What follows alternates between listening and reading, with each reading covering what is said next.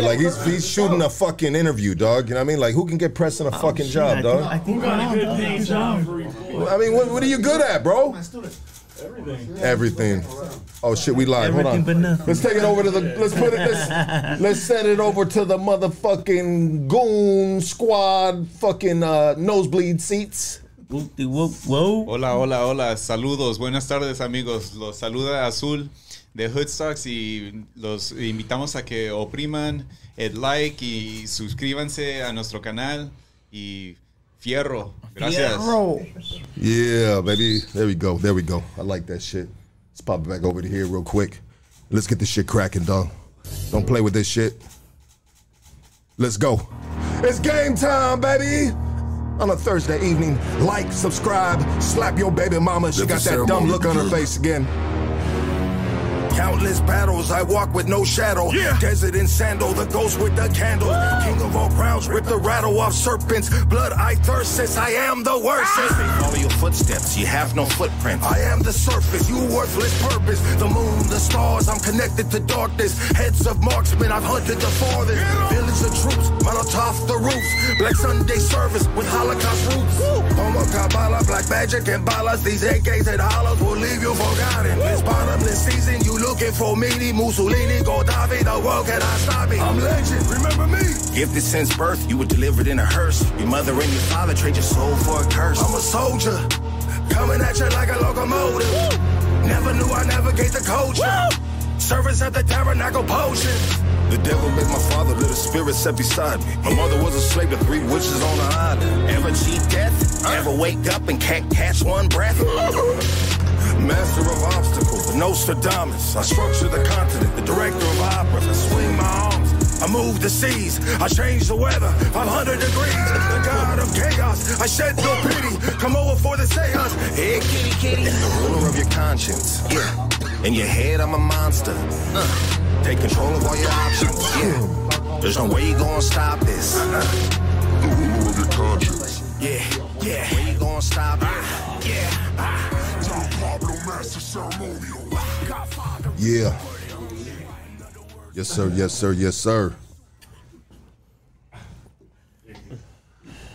So goddamn funny, guys. Tired of overpaying?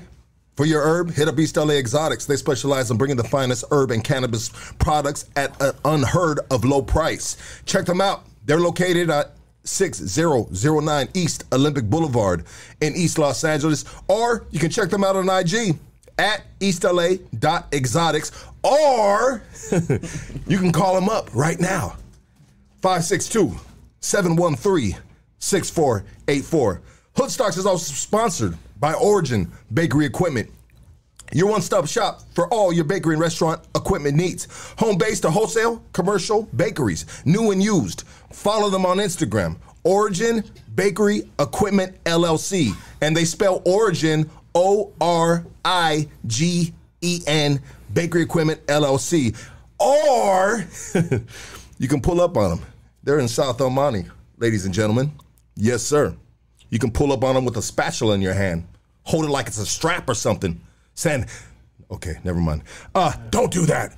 They're located at one zero four four one Rush Street, South El Monte. And we're also sponsored by F B County U S A. Uh, punch in promo code Hoodstocks, and it's gonna get you a discount, baby. Yes, sir. All right, this evening's guest has been out for thirty-four days. Hold on real quick, dog. Hold up real quick. This evening's guest has been out for thirty-four days after serving twenty-nine years straight. God damn it. Woo. Out of Sun Valley, everybody give it up for Brian Lonely James, baby. Let's go. Welcome home, my G. Welcome home, brother. God damn it. It's a long vacation, homie. It is. Shit, where'd you go, dog? Travel? Did you go around the world, dog? Yeah, what I mean? Gated community. Gated community. Fuck, bro. twenty-nine. You've been you've been out. You know, bro. We've had a lot of dudes that were serving life and stretches and all the above, bro. When it comes to that genre of stuff, right? And um, some of the most of the dudes have been out maybe for like a year, six months, two years, bro. You are fresh out thirty-four fucking days, and you're still in a halfway house. Is that correct? Yeah. So, I'm, I'm in a halfway house in downtown L A. Oh, shit. Uh, at a stage in my life where traffic and laundry are still fun. Just, you know, early stages of parole. one hundred percent, brother. Hell yeah. Traffic and laundry, bro. That's still fun. Yeah, absolutely, bro. Some people, that doesn't really register with their mind, but that's good, because that means you've never been in this man's shoes, right? That's a good thing. But enjoy this story right here, because this is real life. This is this isn't a movie. I mean, we can turn it into a movie, probably a lot of these podcasts, but this is a real life story from a real individual that's been out thirty-four days. I, I mean, I don't know why if I'm stressing it a little too much, dog, but to me, dog, that shit is crazy. thirty-four days out, where he said traffic and laundry is fun. A point out of my life where traffic and laundry is fun, brother. I mean, what, what, talk to us, bro. Well, I went in when I was sixteen years old. Um, uh, here we are, twenty-nine years. I'm basically essentially thirty-four years old out here in society. You know, uh, learning new things. Uh, at the halfway house we're out to, we take walks to the store. Uh, we take a walk to the mall. We'll go to a Dodger game, just slowly. Every trip out there, you get a little more confidence walking the streets. Nervous. It's yeah. nerve-wracking. They call it the decompression stage. The decom- and explain that. Essentially, you walk out of prison after that amount of time. There's men in the house that have been forty-five years, thirty-two years. Um, you're in shock. Everything's new. Um, nothing was the same when I went out there. Um, cell phones. When I went in, uh, nobody had a computer. Uh, the cell phones were those big brick phones, and the only God person damn. I knew that had that was the baller. You know? You know, so everything's new. Mm. Real quick, well, what was it like walking into a crowded um, place after all that time? Surprisingly, I didn't. Uh, it didn't bother me too much. Um, about a year prior to going home, I started mentally preparing myself for the streets. Okay. Um, It, it, it was awkward at first, but I wouldn't say there was, you know, any like extreme difficulty, um, you know, no P T S D or anything kicked in. I went to a Dodger game. I was surrounded by fifty thousand people. Damn. And the people that took me kept saying, if you need a moment, if you need to walk out, it never happened, you know. Well, because they presented a challenge to you, and you've been probably presented a lot of challenges through twenty-nine years in the roughest prison system in the, we'll say the U S And I could say the most difficult things that will ever happen to me in my life, um, they've already happened. So everything after this is, um, I know I can deal with it. It's dessert. It's dessert. I mean, if not, that's not the right word. There's probably it's better a walk, analogy. It's a walk in the park. Yeah. It's literally a walk in the park. Yeah. Yeah. Oh, yeah. With trees. With trees. And birds. With, well, there's birds in the yard, too, bro. But those birds would be shitting on motherfuckers. Yeah, yeah, yeah. Yeah, damn, bro. What was the first thing, you know,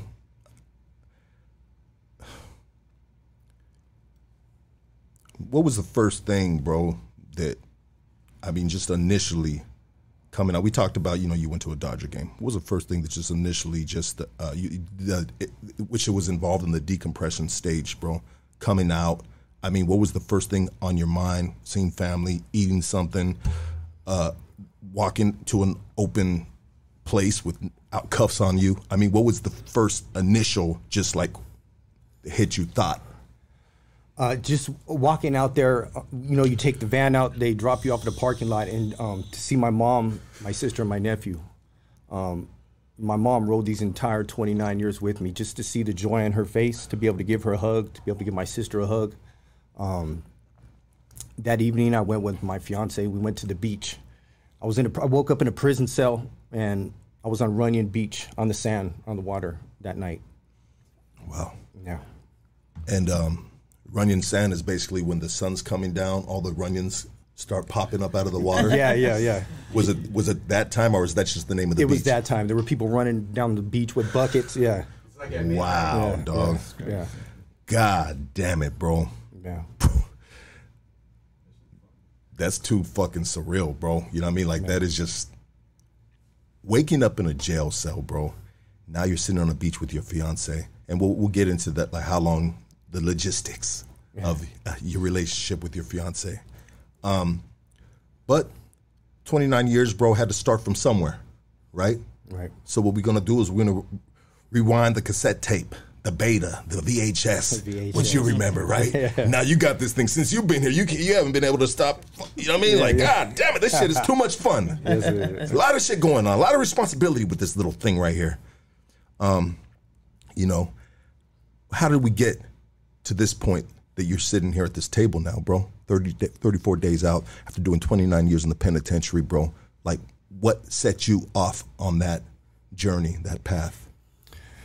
Well, I grew up with two parents that um, struggled with drug addiction. Um, heroin consumed my family tree. Um, I didn't understand addiction as a child. So when my mom was able to care for me, my dad wasn't around, I thought there was something wrong with me. As a young child, I'm questioning what's wrong with me. So living in that environment, which was difficult, which was tough, at nine years old, I was adopted by my grandparents. I know. And there's a specific moment that I can recall at nine years old. I was sitting in the hallway. My grandfather was talking to a social worker or somebody. And I don't know the context of the conversation, but I recall him saying, Brian doesn't have anybody else in the world. And I, I've always identified that as the moment the world lost me. Um, How old were you? I was nine years old. Nine years old. And that's when I, I, I would say the seed of, of, of hatred, aggression was planted in my heart. Um, You know, I continued to nurture that. I continued to, to think about that. Um, I developed hatred towards my mom, towards my dad, who ultimately died of a heroin addiction. Um, so I went out in, in, in sixth and seventh grade. I was seeking out the love and attention that, that was, I felt was missing from my life. So when I seen the cholos in the school, um, I heard them calling each other family, you know, primo. I wanted that. I wanted it bad. Um, so I affiliated myself with him. I made it a point to be next to him. I studied, I learned, I watched, um, and I began adopting that style. Adopting that style because you, you basically, uh, you know, came not necessarily victim of the environment, but that's basically what it is. I mean, this is what's going on around you, and you wanted a part of that because you were looking for. And that that goes to fill that hole, right? Exactly, and that goes to show how strong the belief system is because I didn't need that. My grandparents lived in North Hills in, in, in a three-bedroom, two, two-bathroom. So I, I traveled to where to where the, the neighborhood was at, you know, looking for that love. They filled me up. They gave me everything I needed, so I believed at that time. So how did you know that area right there? You were were you initially in that area, or did you, you just met people that were in that area? I mean, how did that? Um, the school that I went to, was it, it was just packed with, with, with neighborhoods, with gangs. So um, it, it was an easy transition. Okay, the school that you went to in North Hills. Yeah. Oh, okay, yeah. that's that's what I was trying to figure out right exactly, there, bro. Exactly. And this is the time I want to say like three years early when they started the busing system. So we had people busing in from Compton, Watts, South Central into the Valley. What year was that? This is ninety-one. Oh shit. ninety, ninety-one. The nineties yeah. was cracking. Yeah. yeah. yeah. The year of the of the of, of the primo and the A K forty-seven. That's what they called it. You know? yeah. yeah. The primo and the A K forty-seven. Yeah. The P-Dog? Yeah, the nineties. yeah. Um, and so you start traveling out that way, bro, getting involved with uh, certain individuals, and we're talking about Sun Valley now, right? Sure. Yeah. Talking Sun Valley. And uh, so let me just ask you this question, bro, because I asked it all, and I talk about mine as well, bro. Um, your, uh, your nationality? Yes. Origins? White. White. Sure. Okay. And so, I mean, back then, I guess it was, yeah, it was all gang infested around the, everywhere, bro, right? Yeah. It was gang infested everywhere, especially during that time, bro. I mean, that shit was in style. That shit was popping. I mean, it was just like the new, uh, it, it was, it was the, it was the, it was the Doctor Dre's, it was the Snoop's, it was all that yeah, shit. I mean, it was Fly to Be that, was, you know. Yeah. That was the Chronic and Doggy Style and yeah. all that came out, yeah. Absolutely, you know what I mean? So, I mean, that shit was in fashion like a motherfucker, towing a strap and being that motherfucker, dog, you know what I mean? Yeah. That, that, that was the shit right there, dog. Um, and so it, you were drawn to it. You were, yeah, you, were, absolutely. you were drawn to it, like you said, you know, at nine years old, bro, which was presented to you, bro, just made you lose all hope, so to speak, huh? In my mind, yeah, this is this is my thought process. I mean, um, my mother loved me, but she, she had her own struggles. I didn't understand that at the time. I didn't know the nature of addiction. Um, my grandparents loved me. But in my mind, I had already developed an idea that they're taking me in only because they had to. This is the stuff that I'm playing out inside my head. It's not the reality. But this is this is what I'm playing out in my head. And we do that to ourselves too, as as, as kids, bro. You know what I mean? Like we we will, and and I'll, I'll speak on I'll speak for myself on this. But any any reason we can give ourselves to feel sorry for ourselves and say fuck it, I'm gonna do the opposite of what I you know know better to do, so to speak, right? Absolutely. And and and, and that and that life, bro. And that's during that time, bro. Those dudes were having too much fun. I seen them dudes before I got in my hood. I was just like, damn, I want to be in that car too. Yeah, it was you know? intoxicating. Yeah. You know, you see them walking through the school. The crowds are parting. All the girls want them. They got the cars. They got the money. I needed that. I needed that. So you went out and got that. I went out and got that. Went out and got that. Hell yeah. And um, what, what, what transpired after when you went out and got that? Now you are a gang member. I never been a... a you know, step inside and crack the door. I always been a kick the door down and, and, and run up in there type of dude. I, I don't, I've never half stepped on anything. So um, as soon as I was there, okay, I'm in, um, I'm a part of them. So now I got to let them know that um, their loyalty and their, it's justified. Uh, their, their acceptance of me is justified. So now I got to do something. Um, I got arrested for, for an armed robbery at fifteen years old. Um, that was early on. We were just walking down the street um, after school. You know, I was with a couple of the homies and um, just walked up on this dude and, and knocked him out and took his bike. Yeah. Damn. No reason. He didn't do nothing. Didn't yeah. do anything to me. Uh, it's just me trying to make a name for myself. Absolutely. You know? Yeah. So that was my first arrest, my first trip to Juvenile Hall. Um, I'm so sick in the mind at that time. I, I was so excited to go to Juvenile Hall. Absolutely. You know? And it, it was an education for me. I continued to get arrested, uh, weapons, vandalism, assault, uh, battery on a police officer. Um, I was going to camp. I was going to juvenile hall. I didn't stay out more than a month at a time. You know, one thing about, and I can speak in regards to myself as well, because my pops is a Jew, my mom's Mexican, right? You know, but, you know, when you're around, like, the homies, especially back then, you know, um, I, you're kind of like a, you know, a little bit of different, right? A yeah. little bit of different. Absolutely. And so, and I noticed, because there's a lot of my homies, bro, that are like that, you know what I mean? You know, they might be all white, half white, Mexican, this, that, whatever, you know what I mean?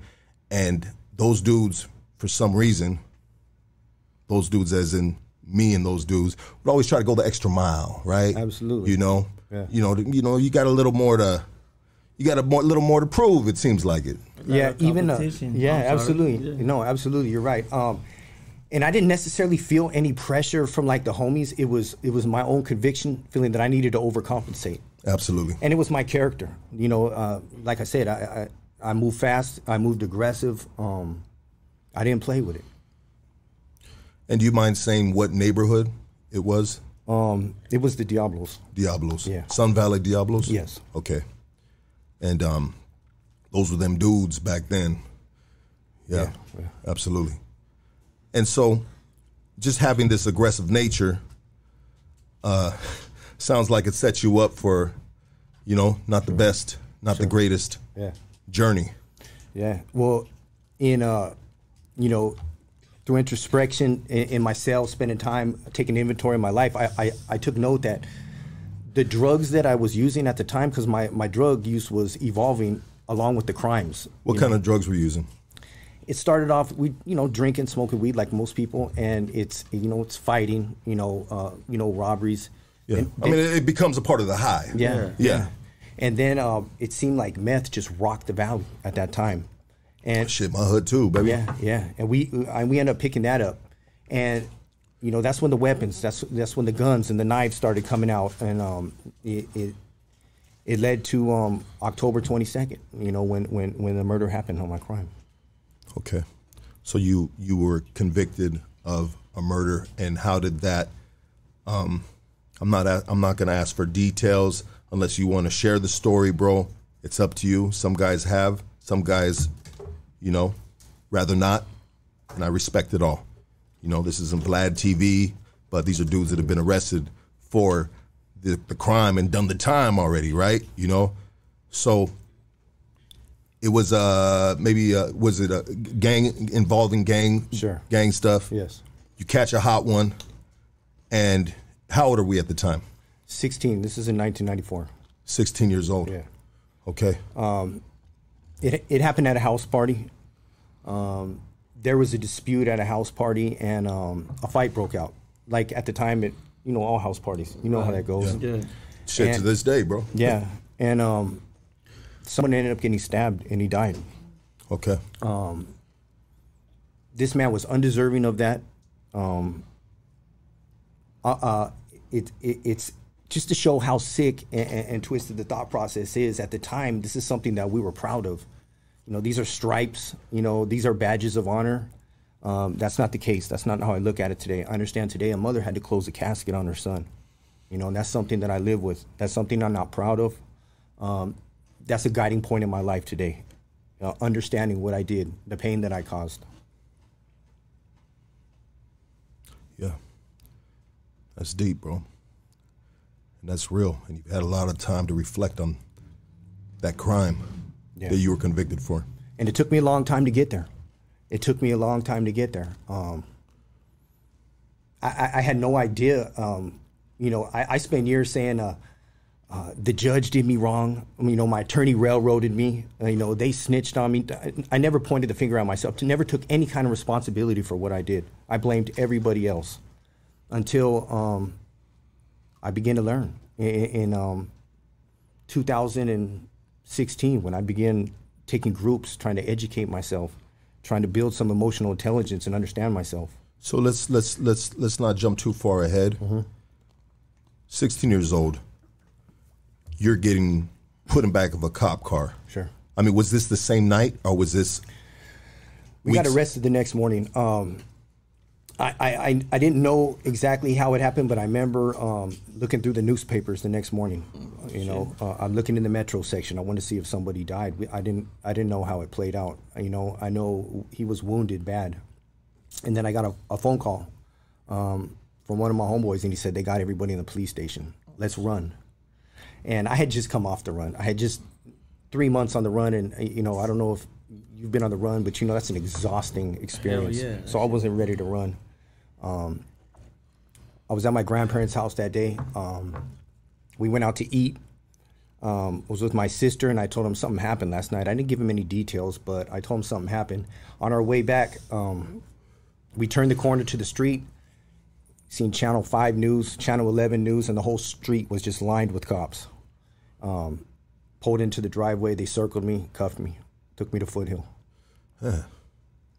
That's interesting, man. Because shit, when I was when I was that age, bro, I was running. I was fucking running and everything else. You know what I mean? I would, but, but you, for some reason, in your mind, like you you expressed, you had been came off a run prior to that,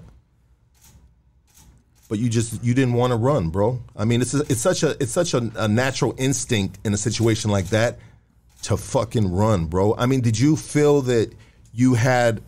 I mean, that you were going to be cool on the case, you know, people were getting round up, you weren't too worried, or were you just like, you know what, fuck it? Uh, let, let me let me say, I got out of juvenile hall on a Thursday. I got arrested for this on Monday. Okay. The the, the party where this event happened was a celebration of, of me getting out. Wow. So, and it, it, when I went to juvenile hall, my property was still there. Was your was your fucking bed still made up, bro? God damn it! They didn't even I, I, fill your they didn't even fill your fucking bunk or cell, dog. It, it was still. He'll warm. He'll be back. It was still warm. They still yeah. had his it was, it The was, bunk was still warm. God damn it, bro. Yeah.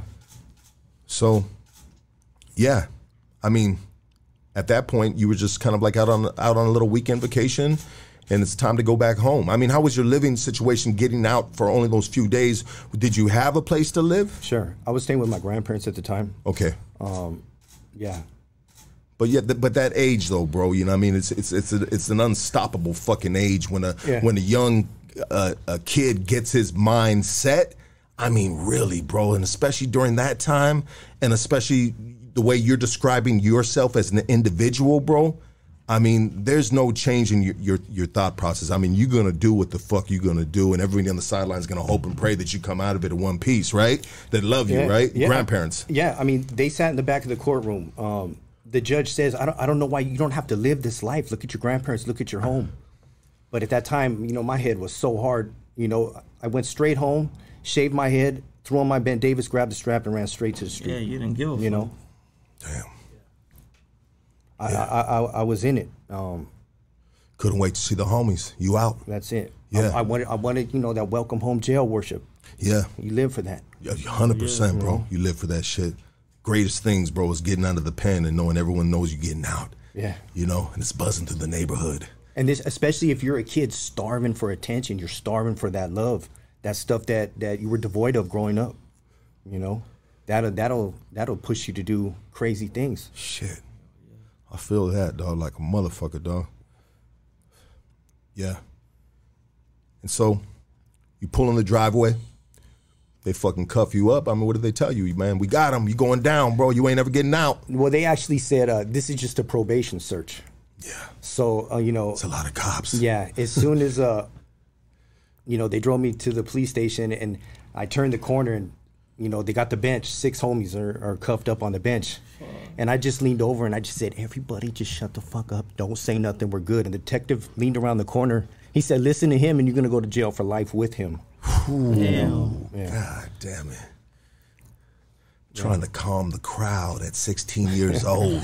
Yeah. That's unheard of. Uh, motherfucking settle your little yeah. asses down. Yeah. I see the look in your eye, little yeah. motherfucking. Yeah. Well, we're young. I mean, we're sixteen. I, yeah. You know, I, I understood that some people hadn't gone through the fire yet and were not completely built. I, I had done, you know, the juvenile hall, the camp, you know, so a little bit hardened. I'm not going to say, you know, I, I, I was all steel at that time, but I mean, you were laced up, dog, comparison to the cats that had, hadn't been through that, that you've already had your somewhat of a, like, foot on the neck a little bit, right? You've been under the pressure of court. You've been handcuffed. You've been in a cell. You've taken the ride to camp. What, you know what I mean? Like, you've experienced some things, dog, at a young age. Yeah. The, the, the kids at this point just hear it in the rap music and sure. see it in movies, right? Like, yeah. so you like a, you like, you got, I mean, mentally, you know what I mean? You got you get one up on them, probably a couple of them. And I knew yeah, what I had signed game. up for. You know, I, yeah. I, I I knew what I signed up for, and you know, I was gonna ride it to where to wherever it went.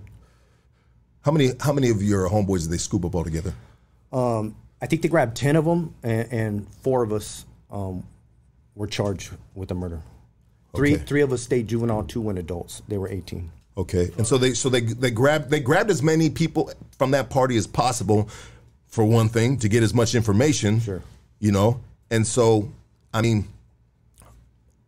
And it's a house party. So there's a line around the corner of people pointing fingers and telling. You, you, it's a yeah. house party. Yeah. We, we did it in street of one hundred people. Yeah, the yeah. fucking, the, the the neighbor's cat was there. You know I mean?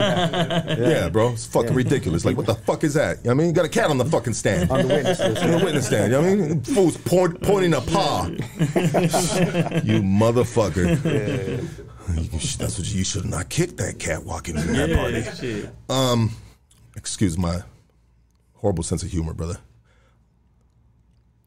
So you guys are going, you guys are going to fucking juvenile halls. You got a court case, bro. What is the court? What is what is the case? I mean, you, they initially told you it was a probation search, bro. Now that you're in there, you realize. I mean, you knew it from the gate, dog, right? That yeah. you knew that. Hey, this is what it is. Um. You know, but what was the actual charge on your shit now? When did you get those charges like, okay, this shit just got real? Well, uh, there was an officer at the time that was assigned to our neighborhood who was obsessed with us. So, you know, he came in and, you know, that's it, San Quentin, Folsom for the rest of your life, slammed the door, let me you, marinate you for about five hours. L A P D or sheriff? It was Foothill, oh, Foothill, Foothill Police Prison, yeah. Okay. So, I mean, I know the process. You know, they're going to come in and they're going to let you sit for five hours. They're going to come in and yell at you, and that was the case. Um, you know, he came in showing me pictures. Everybody's telling on you, and I, I, I'm not saying nothing. So he goes, "Oh, you want to be a, a hard ass and not say nothing?" He he cuffed me up and he put me um, bes beside a wall, and um, he made me listen as he told my grandparents, "Your grandson's not going home today. We just charged him with murder." You know. God damn it. Yeah. Shit. That's fucking crazy. It's a fucked up phone call to get. Yeah. Yeah. But then again, with them kind of, you know, dealing with your crazy ass at the time. Yeah. I mean, let's be real, it probably wasn't very surprising to them. Yeah, yeah. Um, you know, regardless of everything, in their eyes, I, I've never done a thing wrong in my life.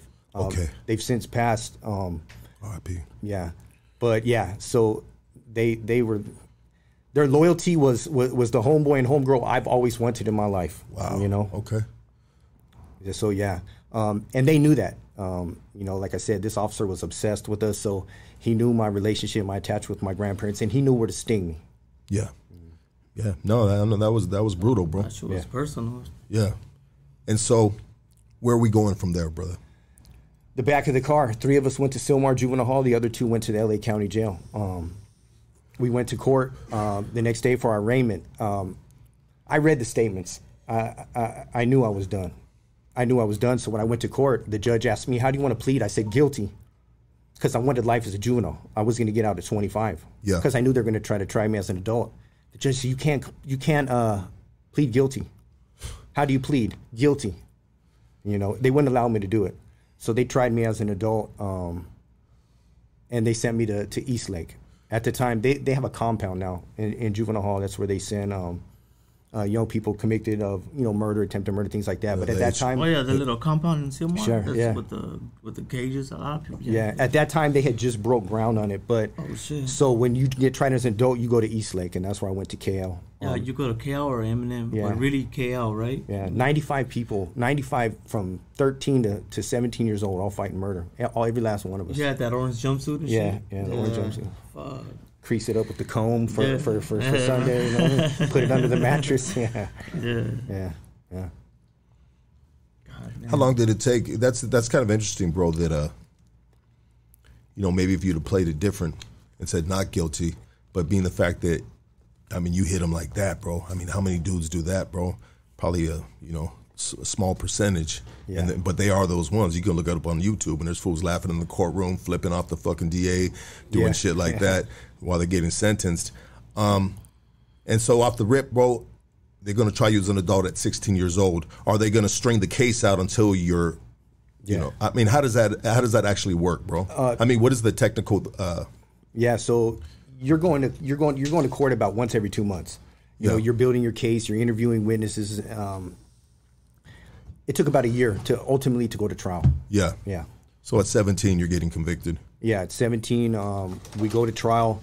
Um, I mean, but what, what, what was their decision on trying you as an adult at sixteen? Well, there were five criterias. Um, your record, which at that point was horrible. Um, the seriousness of the crime, which you know, capital murder is as serious as it gets. Um, what they believe, uh, whether you could be rehabilitated or not, and um, thank you. And they believed I couldn't. This is the time when um, the phrase was coined "super predator."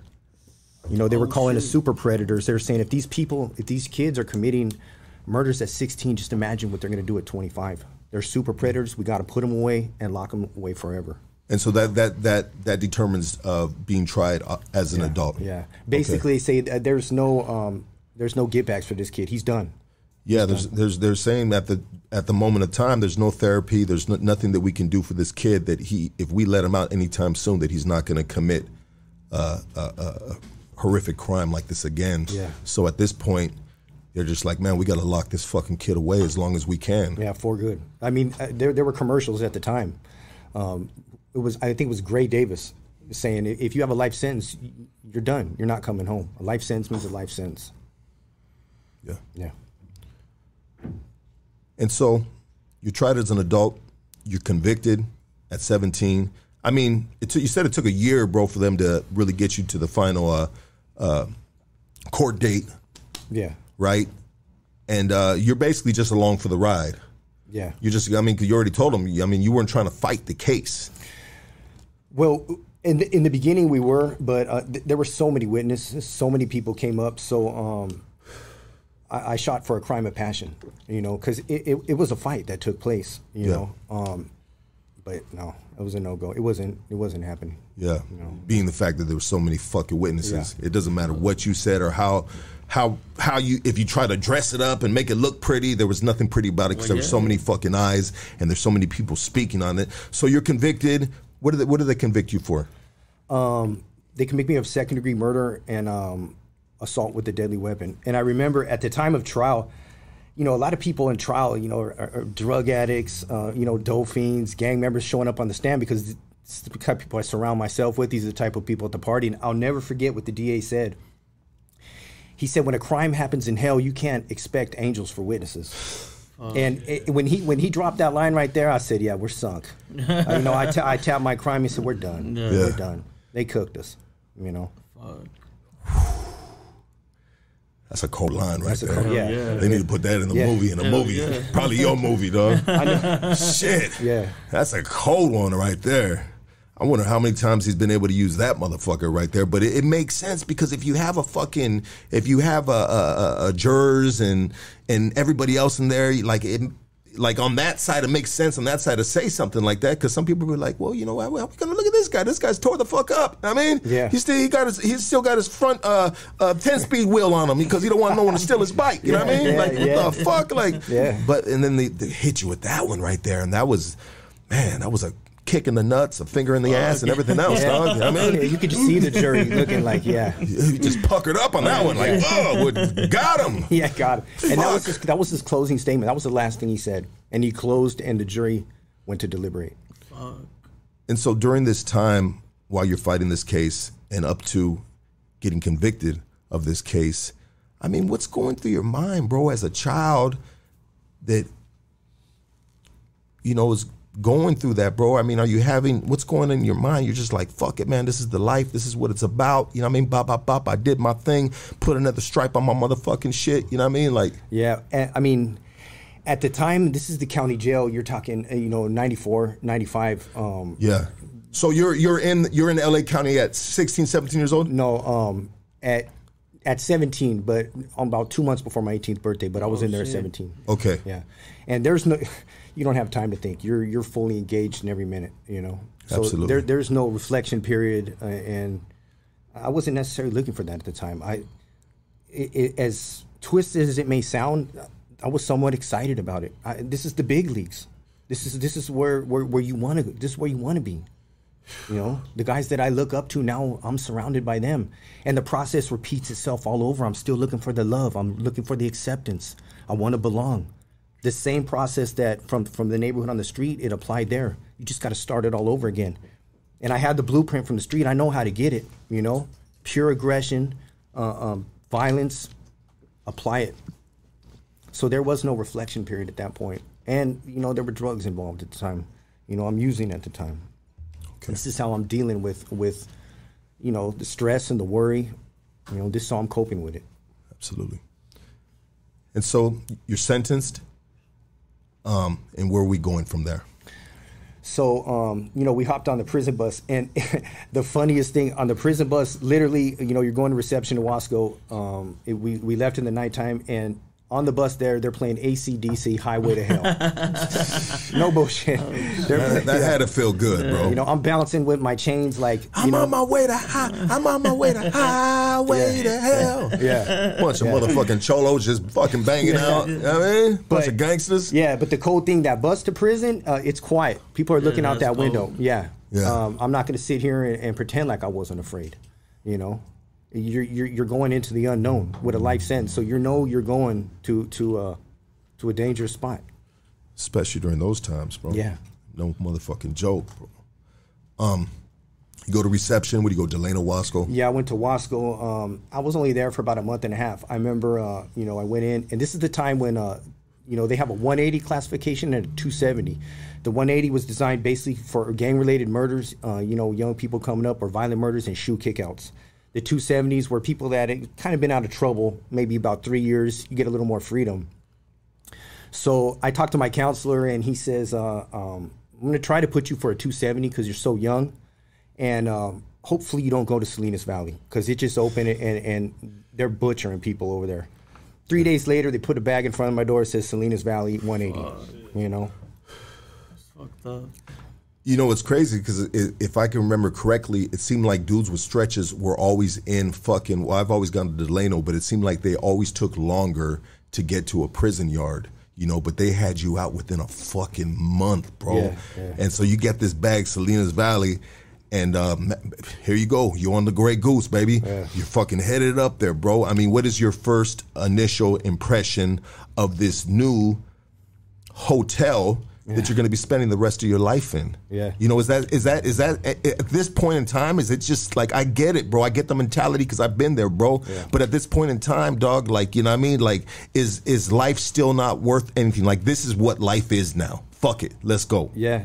Um, yeah, I, I remember... Just getting there, I, I, I worked myself up. I psyched myself up to prepare myself. And when you go to the one eighties, um, it, it's a huge wall. And just the door opens, you take a step in, and you're on the yard.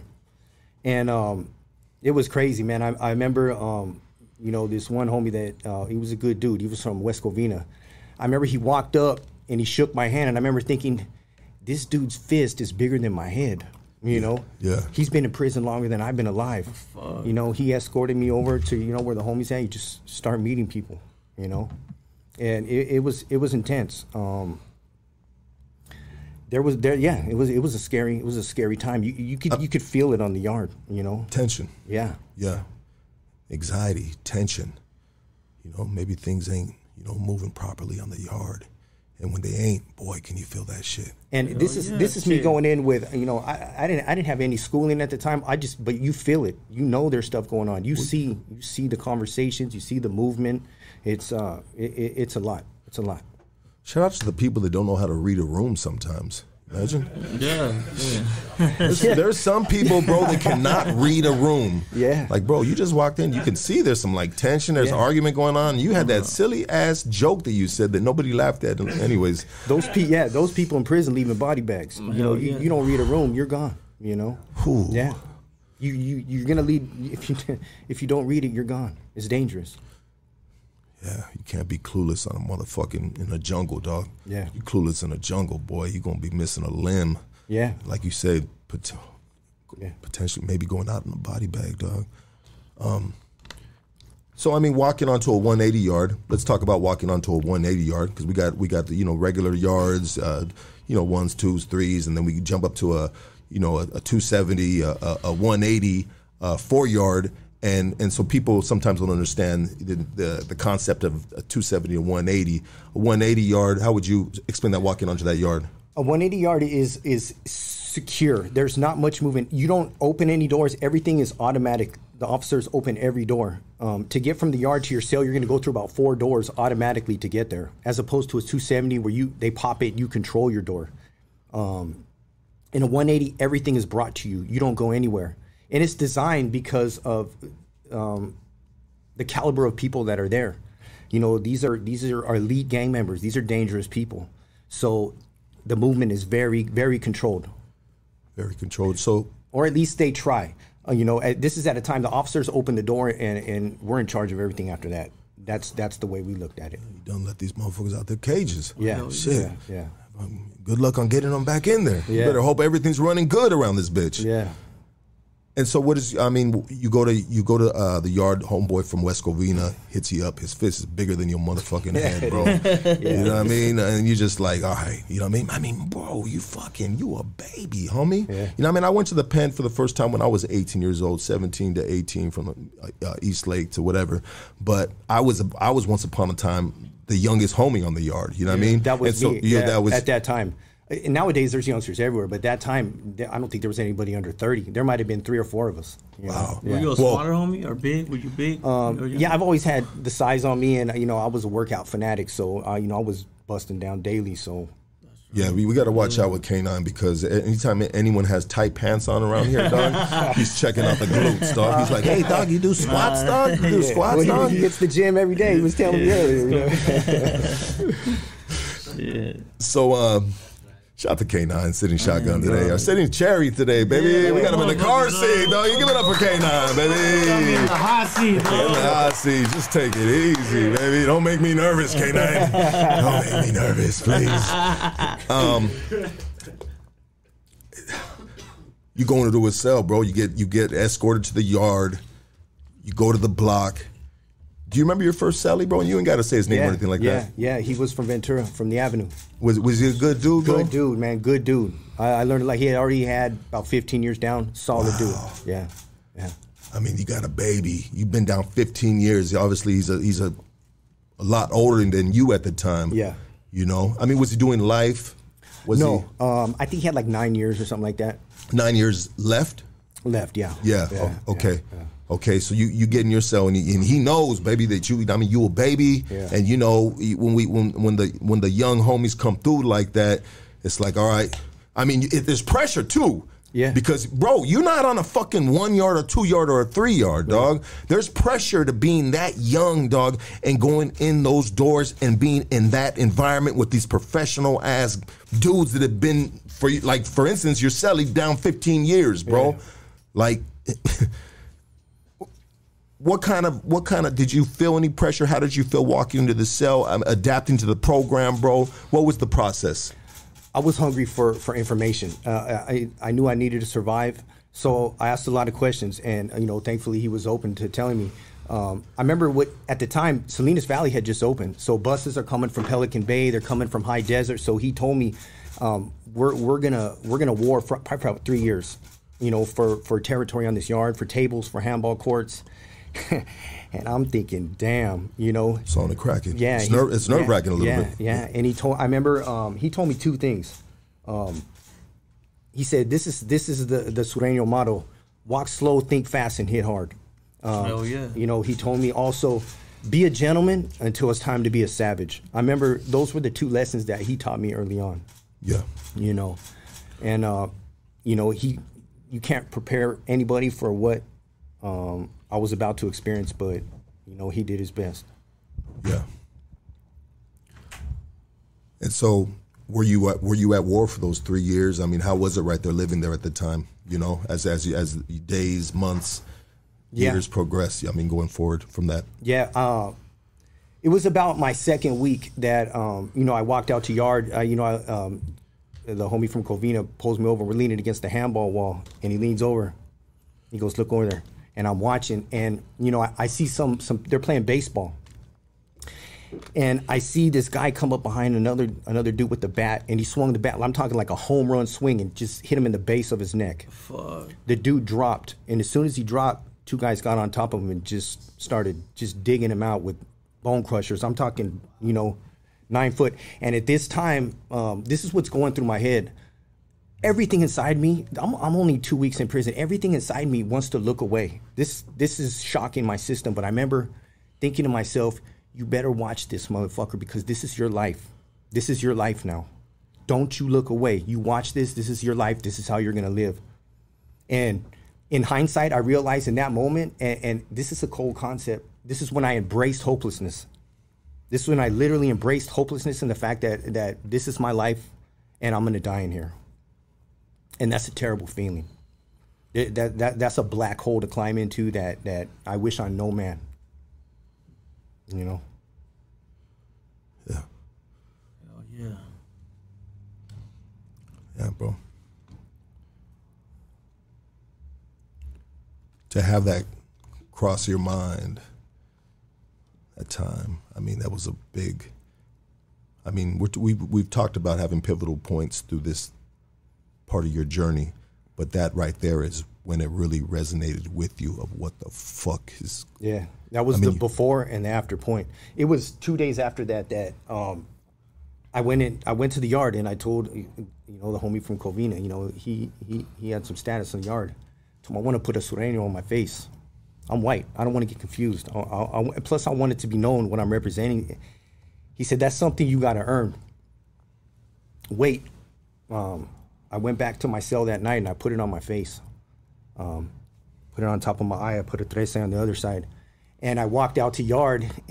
He's like, you little motherfucker. What I, you got to earn it. I said, I'm ready to earn it. Hand me something. Let's go. Hell yeah. You know? And uh, he said, relax, man. Your turn's going to come. You know? Three days later, it came. He said, you ready? You know, it's time to go. And uh, that that's when I went on my first one. This is probably about two months in. And this is me, just, uh, it wasn't solicited. I, I wasn't asked. You know, they, they, they had me to the side. Shut your ass up and just listen, observe, and learn something. But, you know, the type of person that I am, this, you know, this knucklehead raising my hand, let's go, you know. I think that's really interesting, bro, that you you you kind of understood. We talked about reading the room. You understand what's around you, bro. And and that that that that man, that's a different, I mean, that's a different kid right there, if you ask me, you know, approaching, you know, the older homie that's, you know, putting you up on game. You got to fill in the rapport, right? And you're like, hey, I just I want to put this on my face because I don't want to be confused as being white on this yard. I mean, that was a that was something that was concerning you at the time. Yeah, that's deep, dog. Yeah. Straight up. Yeah. And, and, and here's the cool thing about it. I was working in the kitchen at the time, and um, you know, it was war. Um, we were we were going at it um, with the African Americans at the time, and and the white boys were going at it with the Northerners. Um. I worked in the kitchen. The officers were not familiar with me yet. All they seen was, a, a you know, a, you know, I lived with the homie, but they seen a bed card that was white. And I, I was a, a cook, so they, they would open my door at five in the morning. And the homie said, they're gonna accidentally open your door. They knew, you know. So, you know, they had me, I was armed, I was ready in case the day came. The second day, sure enough, five in the morning, the door racked. They racked it a little bit for, um, for, for work. You know, I get ready, I give my celly a hug. He said, man, I'm gonna go with you. I said, I can. As soon as you walk out, the tower sees you, he's gonna he's gonna know. I gotta do this. So I walked out. Um, as soon as I turned the corner um, to go, they were on me. You know, uh, I'm a rookie at this time. It's it's still in my pocket, you know. I got hit twenty-seven times right there in the rotunda in Salinas Valley. God damn. Yeah. Wow.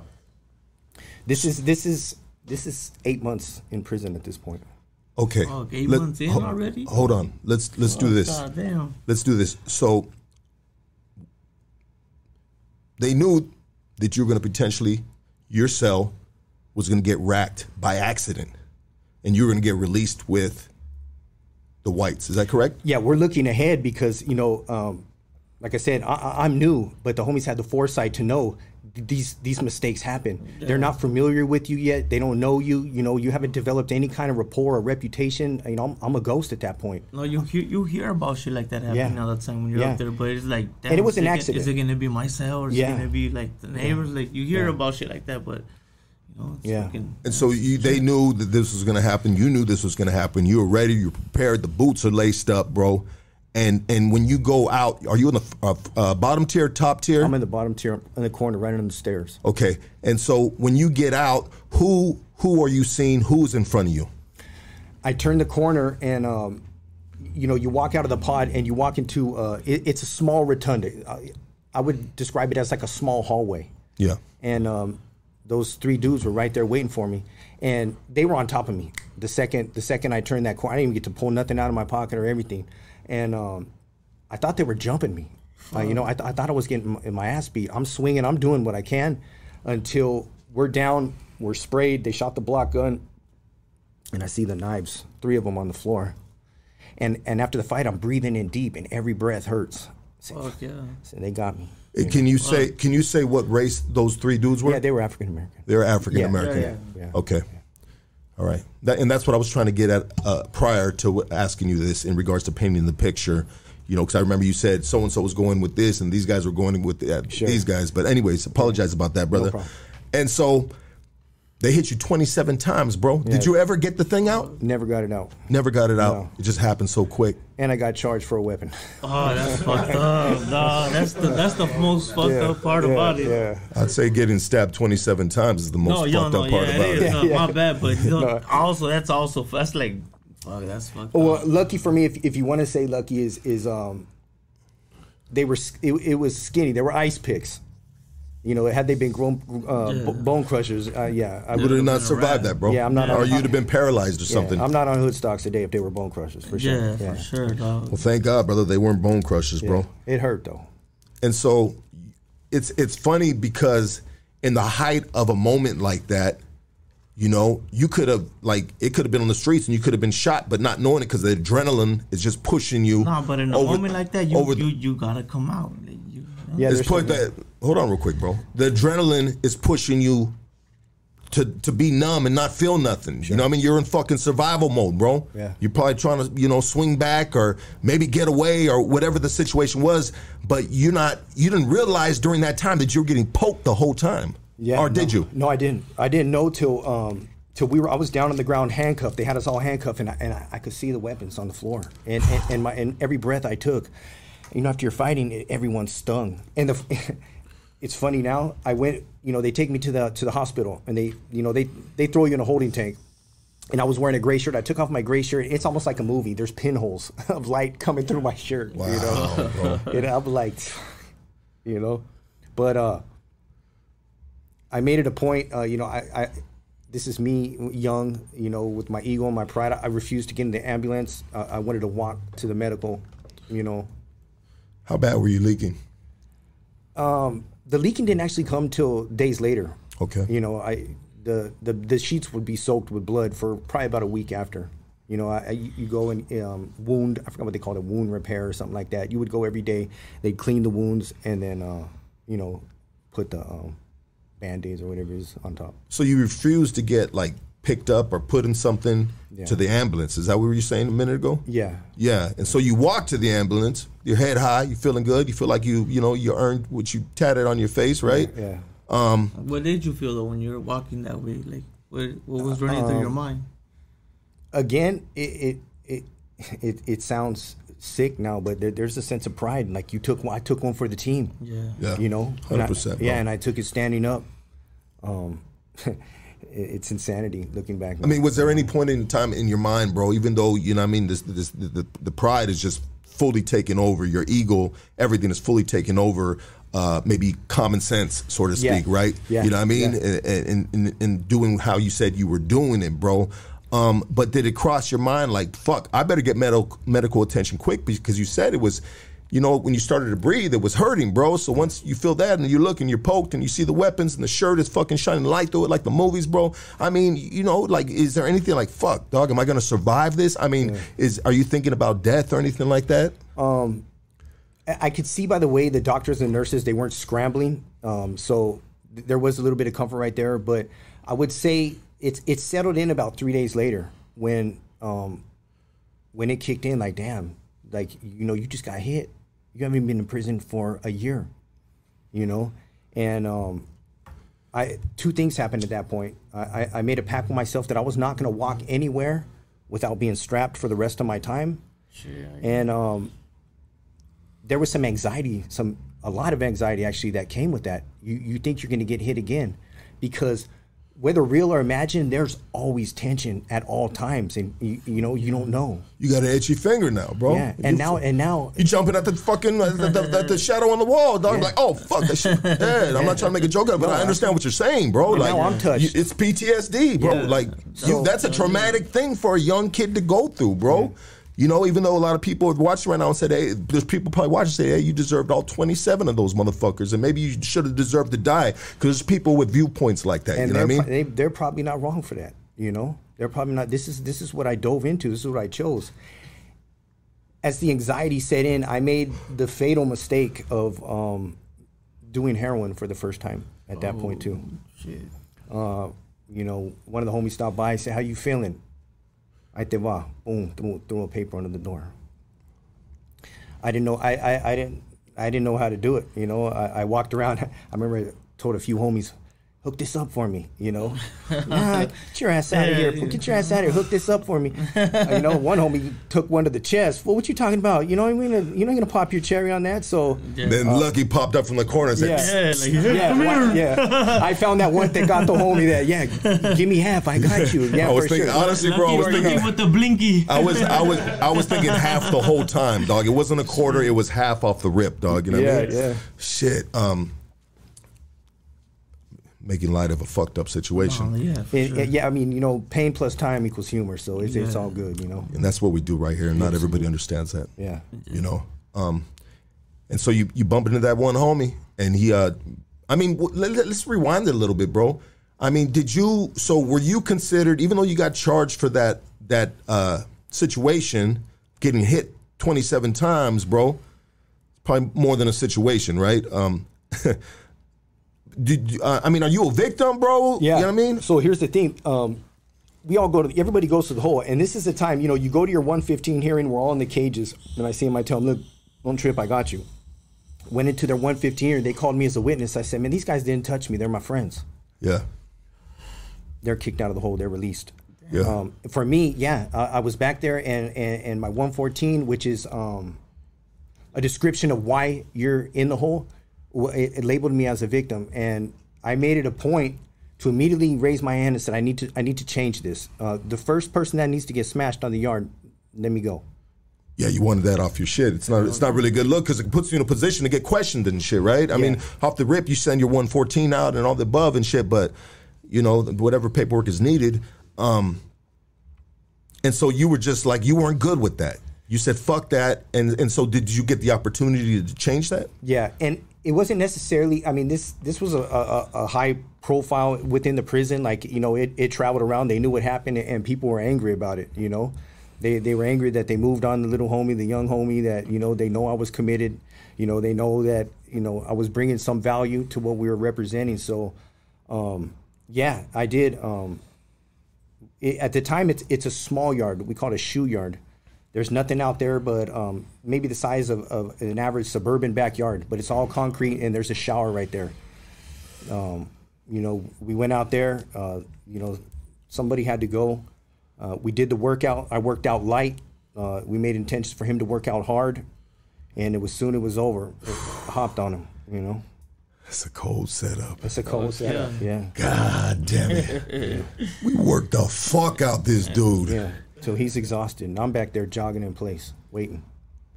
I heard too that when your fucking bo- your blood is pumping, yeah. That Um, when you get stabbed, your fucking the blood comes out quicker. That's, yeah. I right? learned that. I learned that that day. They said this is what we're gonna do. Yeah. These these are not things I know. These this is what I learned that day. Yeah. And so so you guys wear him out with fucking Rutina, and he had to go. So you move on him. Are you moving on him? Like, you know, how are we moving on him? Can you talk about that? Uh, we, we there's no fighting. You know, we're, we're not okay. we're not fighting nothing up there. You know, everything's weapons, hand to hand combat. You know. Okay. And um, in the process of that, the tower um, shot, and I broke my leg. Hit me in the back of the leg. At the time, they were block guns. At the time, they were wood, and he just hit me just right on, right on the spot. Yeah, he, and I got my leg broke. You know. Yeah. Wow. And so, from there, I can imagine we catch a shoe term. Yeah, yeah. Um, I went to Pelican Bay for two years. Pelican Bay. Yeah. Man, I mean, seemed like you you ended up where you wanted to be. That that was the um, that was the Harvard of prisons right there. You know, that's where that's where you want to go to learn. That's where you get educated. You know. Yeah, that's. I mean, that's fucking going to the White House. That's like yeah. the main college right there. Yeah, yeah. Like yeah. you said, the Harvard of prisons. I mean, yeah. that's the fucking, that's the Nike. Yeah. Nike. You know, that's the Nike. That's the Nike right there, baby. Yeah. You know. And there goes the Skechers over there. Fucking Fila. Shout out to my O G homie Peps is in the house yeah, with it. He got the Skechers on. Peps. He says, I got the Skechers, dog. I said, man, fool. Those are the old man shoes. He goes, I'm old. Yeah. Much love, my G. Love yeah. my boy Peps. It's an O G. Dude. Yeah. Good dude, man. Yeah. And so you went, you go there for two years, bro. I mean, how was it going into Pelican Bay? Um. For me, it was exciting. I mean, this is where I wanted to go, you know. Um, at this point, um, I'm introduced to some some intelligent men. I'm introduced to some new books. Um, I, I'm, I'm taught to educate myself, you know, physically, mentally, spiritually. Real quick, my bad. What kind of books were you reading when you got there? I mean, if, this, you, rem if you remember. Yeah, this is um, ninety-five, ninety-six. I think the first books that were handed to me were uh, The Prince by Machiavelli and Sun Tzu. Okay, yeah. Yes. You know, these, these are the early book. books. Yeah. yeah. Absolutely. I mean, that makes sense. And so you said you were talking about things that you were incorporating into your young, new life in Pelican Bay. And you said spirituality? Sure. Did you say that? Sure. Okay. And, um, I mean, what spirituality did you lean upon? Well, you know, I was told that, you know, physical, mental, and spiritual, that's what creates a complete man. And if any one of those components are missing, you're out of balance. So um, I wasn't encouraged to, to find anything but, um, you know, prayer. You know, despite the fact that I, I'm living a, um, an insane lifestyle, you know, a completely destructive, um, antisocial lifestyle. um, you know, I hit my knees and I prayed in the nighttime. You know, this is something my grandparents taught me, and um, I continued to do that even throughout the madness. So just out of curiosity, brother, how would one pray in the midst of his own madness that's in between your ears, down to the heart, right? yeah, um, yeah. I mean, what does what does one young, terrorizing dude pray for, bro? Just uh, forgiveness, you know, and, and, and the prayer happens in the dark, in the nighttime, under the covers, you know, when when it's quiet. There's there's nobody to impress. There's nobody around. It's just you. And um, the, those are were some of the most lonely moments. Uh, it, it's unimaginable. Even thinking about it now, you, it, you're, you're so alone. Dark. That's, that's all you have to talk to. Absolutely. Forgiveness. Yeah. I think that's something that one would be praying for. Forgiveness, especially since Grandma and Grandpa, you know, yeah. introduced you to. They planted that in me. Yeah. yeah, spirituality. It makes sense. It's a part of your foundation. Mm-hmm. Regardless of what you're putting yourself through, you understand repercussions in that realm, that afterlife, whatever you want to call it. And you're asking for forgiveness during a time of fucking complete fucking rage in your life. And, and I had an example in my life, you know, you're going to get what you give. You know, I'm out here, you know, putting holes in people in the yard, and look what happened to me. You know, so not not not zero uh, self pity or feeling sorry for yourself. Um. Yeah, there, there was some of that, you know, um, but it was all manipulation and me trying to get people to feel sorry for me. But um, maybe a money order or something exactly, like that. Exactly, exactly. Green yeah. out real quick. You know? Yeah, no, I do it. I yeah, do it. I yeah. mean, we fucking. I've sent some fucking sad letters out, bro, and I just got done laughing with the boys and yeah. having a good old time, you know. Yeah. But I, I get that, and that's the that's the mind state of a of a convict. I mean, you're basically at this point, like you've had schooling enough schooling, bro, to give you like a convict's perspective and the way we kind of like maneuver, manipulate things into our yeah. existence. Yeah, exactly. You know? By any means necessary. Yeah. Yeah. Fuck yeah. By any means necessary. Do you have a cellie in Pelican Bay? No. At that time, uh, you know, we're single cell. Okay. These are eight-man pods, four in the top, four in the bottom, wow. and uh, it was single cell. So you spoke on books being given to you from the fellas right there. I mean, how was it living, and how long did you live right there for? You said two years. Is that yeah, what you said? Yeah, two years. Okay. I, excuse me. So two years you're there, bro. How was your two years right there? What kind of experiences did you experience right there? I mean, you know, obviously you did a lot of reading. You yeah. soaked up a lot of game. Yeah. You know? I mean, when you read, are you uh, do you retain the information? Yeah. Uh, and, and I, whenever I read, I would always look for it to apply to the lifestyle that I was living somehow. Yeah. You know, everything I read was, I wanted to become a, a, a better gang member. I wanted to become, a, I wanted to become a soldier. So, you know, I read about that type of stuff, you know, how they acted, how they moved. And um, yeah, everything was designed for, to, to better myself in that arena. And so you were applying everything, all information you can possibly get. Little by little, if you were one's neighbor, they would have potentially seen, or they saw the growth in you as an individual from maybe conversations coming out the cell, yeah. so on and so forth. Is that safe yeah, to say? Yeah, and, and and I'm trying to demonstrate that. You know, my goal was to become recognized. You know, um, I wanted to, at some point, I wanted to be somebody who could voice his opinion on things. Yeah, you I know? get you. It, that desire that I told you from childhood for, for, for the acceptance, it, it never left me. And it, that hole never gets filled. You just want more and more and more. Yeah. So it's like an audition. I'm auditioning for people, you know? Let's go, bro. I swear to God, bro. We've all done it. And not too much, too, too many of us has looked at it as an audition, an interview for the job. Yeah. Right? Yeah. I don't want to mop the floors. I want to run that motherfucker. You know what I mean? Yeah. You know? Yeah. How hard are you going to audition? How hard are you going to study? How hard are you going to read? How sharp you gonna keep that fierro? Yeah. You know what I mean? I'm not trying to glorify in it, but let's just jump into that mind state, right? You know? You don't want the maintenance job, dog. You want the, uh, you know? And for the record, like, as I sit here today, that's that's pure insanity. That's pure insanity. Yeah. At this time of my life, I, I'm miserable. I'm depressed. I'm angry. I'm sad. I'm lonely. It, there was no joy in my life whatsoever. It was a terrible, miserable existence. Of two years during that time? I'm talking this whole time. Okay. So there was, okay, the whole time. The whole time. I mean, wow. I mean, some people find light in pitch black places. Yeah. You know? I mean, you didn't have, and I mean, sometimes you read a book and it brings you joy. Sometimes you get a letter from grandparents that brings you joy. Sometimes you talk the shit with the fellas and it keeps your morale up. Well, I mean, it's hard to see the light when you've adapted to the darkness. And, and, and that's exactly what happened in my situation. Let's go, baby. You know? Say that yeah. one more time, yeah? Uh, I, I couldn't see the light because I had adapted to the darkness. I, you know, I embraced that hopelessness. I accepted this as my miserable reality. Yeah. That's a different approach, bro. I've heard a lot, I've, I've seen, I've felt, heard a lot of approaches, bro. And and that that's probably common with uh, with a lot of crazy motherfuckers. Say yeah. it like that, right? I mean, like the insanity, yeah. you talk about the insanity, yeah. uh, you know, in hindsight, bro, you know what I mean? But God damn it, bro.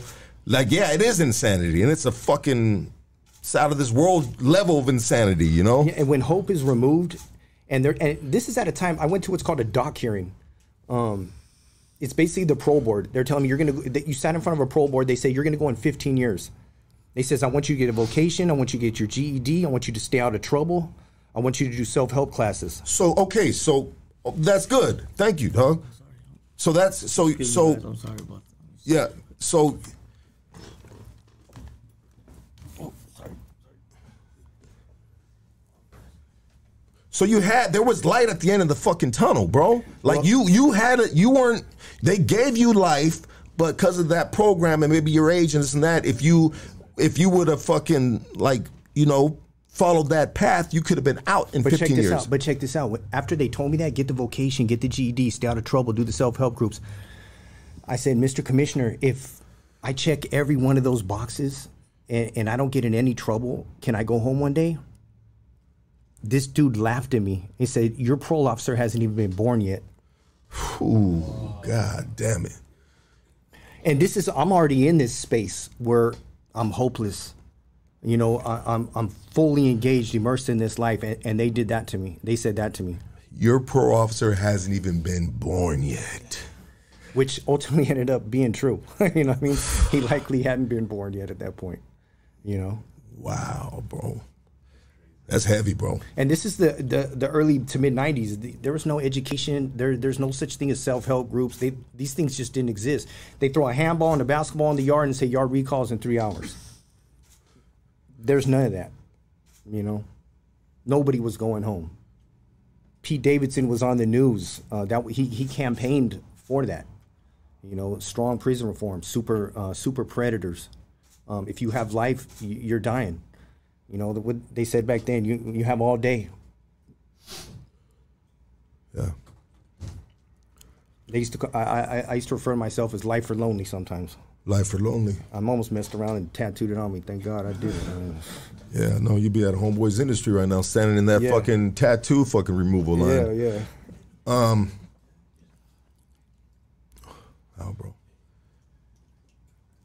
So you, you get through the, uh, what, did you have any situations uh, while in Pelican Bay in, in doing your shoe program, or was the two years pretty, you know, pretty smooth? Did yeah. your time got out? Yeah, for the most part, um, yeah, for the most part it was good. Uh, you know, there were, it was incident free uh, in, in, during that stage. Yeah, and then everybody's single man cell too, so you yeah. don't really have access to shit, right? Yeah, every morning, you know, the C Os come through, they open the tray slot, they push it through. Um, if you go anywhere, you turn around, back up, they cuff you up. So, um, you know, there's no there's no human contact with anybody unless, you know, they brush your hand while they're putting the cuffs on you. So what was uh, what what was your favorite tray out the week that came in that slot? Do you remember? Yeah, uh, S O S. S O S. Oh, the S O S is bomb. Shit on shingles, baby. I used to say I like my shingles shitty and my Rice Krispie. yeah. Oh, yeah. Shit. Back just in time. Yeah, they, they used to they used to come with the biscuits, you know, the little the little butter yeah, out there. The biscuits and gravy. We would, we would put them on the light to heat them up, like yeah. Well, yeah. That was a bomb-ass meal. Yeah. So reading, uh, self-reflection d- during this time, um, obviously uh, working out, yeah. mandatory, rutina, yeah. right? Yeah. You know? Um, are you drawing? How are you occupying your time and mind during the, the time in Pelican Bay? I've always written. I like to write. Um, you know, a lot of a lot of letters. You know, I used to write essays. Writing is how I taught myself. You know, I would write, um, and my my thoughts and, and, and what I stood for, what I believe would evolve through my writing. So um, I, I would have stacks, twenty pages, just of me working out ideas on paper. You know, bro, I love that. I'm going to give that an applause right there, dog. Because I did the same thing, too, bro. Yeah. I did the same you thing, too. You understand it, yeah. Yeah. I love writing, bro. I, I was I was writing poetry. I was writing rap. I thought I was writing a script at one time. I was sure. just like, bro, like I would just write, bro. And that was like my outlet, bro. You know, I, I really, some people tattoo, some people yeah. pick cups. And I mean, there's a million things you can do in there. I Not a million things, but there's yeah. there's projects to get yourself yeah, involved I can, in. I can't draw worth nothing. Yeah. I can handwrite, you know, fancy, but I can't draw worth nothing. Yeah. It, I mean, it was a sad day when you seen Lucky in the day room at a fucking, at one of the tables with fucking cards, bro. You know what I mean? Yeah. You knew I, I, I fucking, I owed some money Times on me. Rough. I got rough. a fucking, yeah, yeah, the yeah. money order didn't land, dog. And yeah. I had this little stencil card thing that I would do every time that I dog, worked it to a craft since want, eighteen dog. years old, dog, in the county jail, dog. These little fucking flowers on the corners with these leaves that come out. You seen them oh, before, dog. And the then, and then you powder shade it out, dog. And then you put the name or I love you, happy Valentine's Day, dog. For, for, uh, toothpaste and deodorant and about five off the shelf or something. Yeah, yeah, yeah, and, yeah. And, and, and trip out, dog. I wouldn't even just, I would do the like the little part, the border, but I'd always have to, hey, dog, you got the good handwriting, dog. Yeah, yeah. Put this right here, you know what I mean? You know, all right, I got you, fool, you know what I mean? I see you over there, you know what I mean? But there was a sad day when you see God Lucky in the, yeah, in the yeah, motherfucking yeah. block, homie, with cars on the table, bro. Your boy's hurting, dog. Yeah, five yeah. suits. Yeah. Damn, bro. Motherfucker, I feel sorry for you and throw you a chili packet or something, dog, you know what I mean? Like, homie, put some of this on your head. You hungry motherfucker. yeah. Um, that's, yeah. We laughing. Yeah. Then we're going to be crying. Yeah. Then we're going to be basking. We're going to be praising the Lord. Yeah. The saying thank you. You know what I mean? Hoodstocks is crazy like that, dog. Oh, yeah. Um, and it's just vibes and frequencies that we run off around here. Um, so you wrote a lot. I mean, did you write a, did you ever write a book or anything? Think about doing anything like that? Um, I wrote a lot of short stories. Um, I attempted a book. Um, I still actually have, you know, the original manuscript that I was writing called Brutal Youth. It was sort of our story uh, growing up, you know, wow. me and my friends. Um, we got to publish that. Yeah, I, I, I you know, we, we, me and uh, Matt, we talked about revisiting that and potentially doing that. Absolutely, you know? Bro. Yeah. Any publishers out there, we got a yeah. wide range of audience. Yeah. Any publishers out there, or the people that uh, help someone get something like that off the off the ground, shit, hit my D M. His information is going to be in the description after the podcast. Um, we, yeah, we got content too. Yeah, yeah, absolutely, dog. And this is all about, you know, trying to, you know, network, baby, as we tell the story, dog. Um, so you wrote a lot of that's cool, and you have all this stuff too still? Yeah, yeah. That's, that's dope. And yeah. so after getting out of Pelican Bay, where do we go from there? Right back to Salinas. Right. Wow. Yeah. Well, well at this point, too, you don't got to worry about seeing those dudes. Not that you'd be worried about seeing them because they'd probably be worried to see you. But at this point in the system, on file, you guys can't be on a yard together no more, correct? Yeah, no. They, any um, conflict between anybody, you get placed on enemy lists, and you'll you'll never cross paths again. Okay. But if you did... It's, Let's not talk about that. Yeah, yeah, yeah because back. we got we got we got a changed man now, yeah, you know. Absolutely, absolutely. Um, so you go back to Salinas Valley. Do you go back to the same yard? No, I, I was on C yard. I went back to D yard. Okay. Yeah. Okay. Um, same same built, you know, same caliber of people. Just uh, you know, D- different yard. Yeah. That time in California, shit, you can go to a lot of. Same yards, yeah. Same caliber, same built type yeah. of people, bro. And it was a it, back then. It seemed like a small world. The level fours, uh, it, it seemed like a smaller world back then. Everybody knew everybody. Names were familiar, you know, as opposed to now. It's, it seems like it's a little bit more spread open. You know? Yeah, yeah. I think well, since the, like the hunger strikes and everything like sure. that, yeah. uh, it changed the system. And you know, then we got uh, Gavin Newsom as the governor now. Yeah, and uh, yeah. a lot of things have changed, I believe, just from a. A lot of different elements. Right? Yeah, he's signing a lot of bills. He's he's he's been helpful in the movement and in the prison reform. Yeah. Um. So we go to Salinas Valley, bro. Well, how are we moving from there? How long are we there at this time? Um, I stayed there when I go back in two thousand, about two thousand three. Um, I stayed there for two more years. Um, it, it was a completely different experience from my first time because um, now I have a little more education. Uh, I'm still the, the new guy in the block, you know, right. by, by no stretch am, am, am I playing with the big players or anything like that. But um, you got a little notch under your belt, though. A little bit, yeah. yeah. You, I mean, you came from the Bay, baby. You came from the back, dog. Yeah, you know what I mean? Yeah, hell yeah. Yeah, yeah. I mean, you looked at it a whole lot differently than the other yeah. young dudes at your age, bro. Yeah, yeah. Absolutely. Yeah. Way different.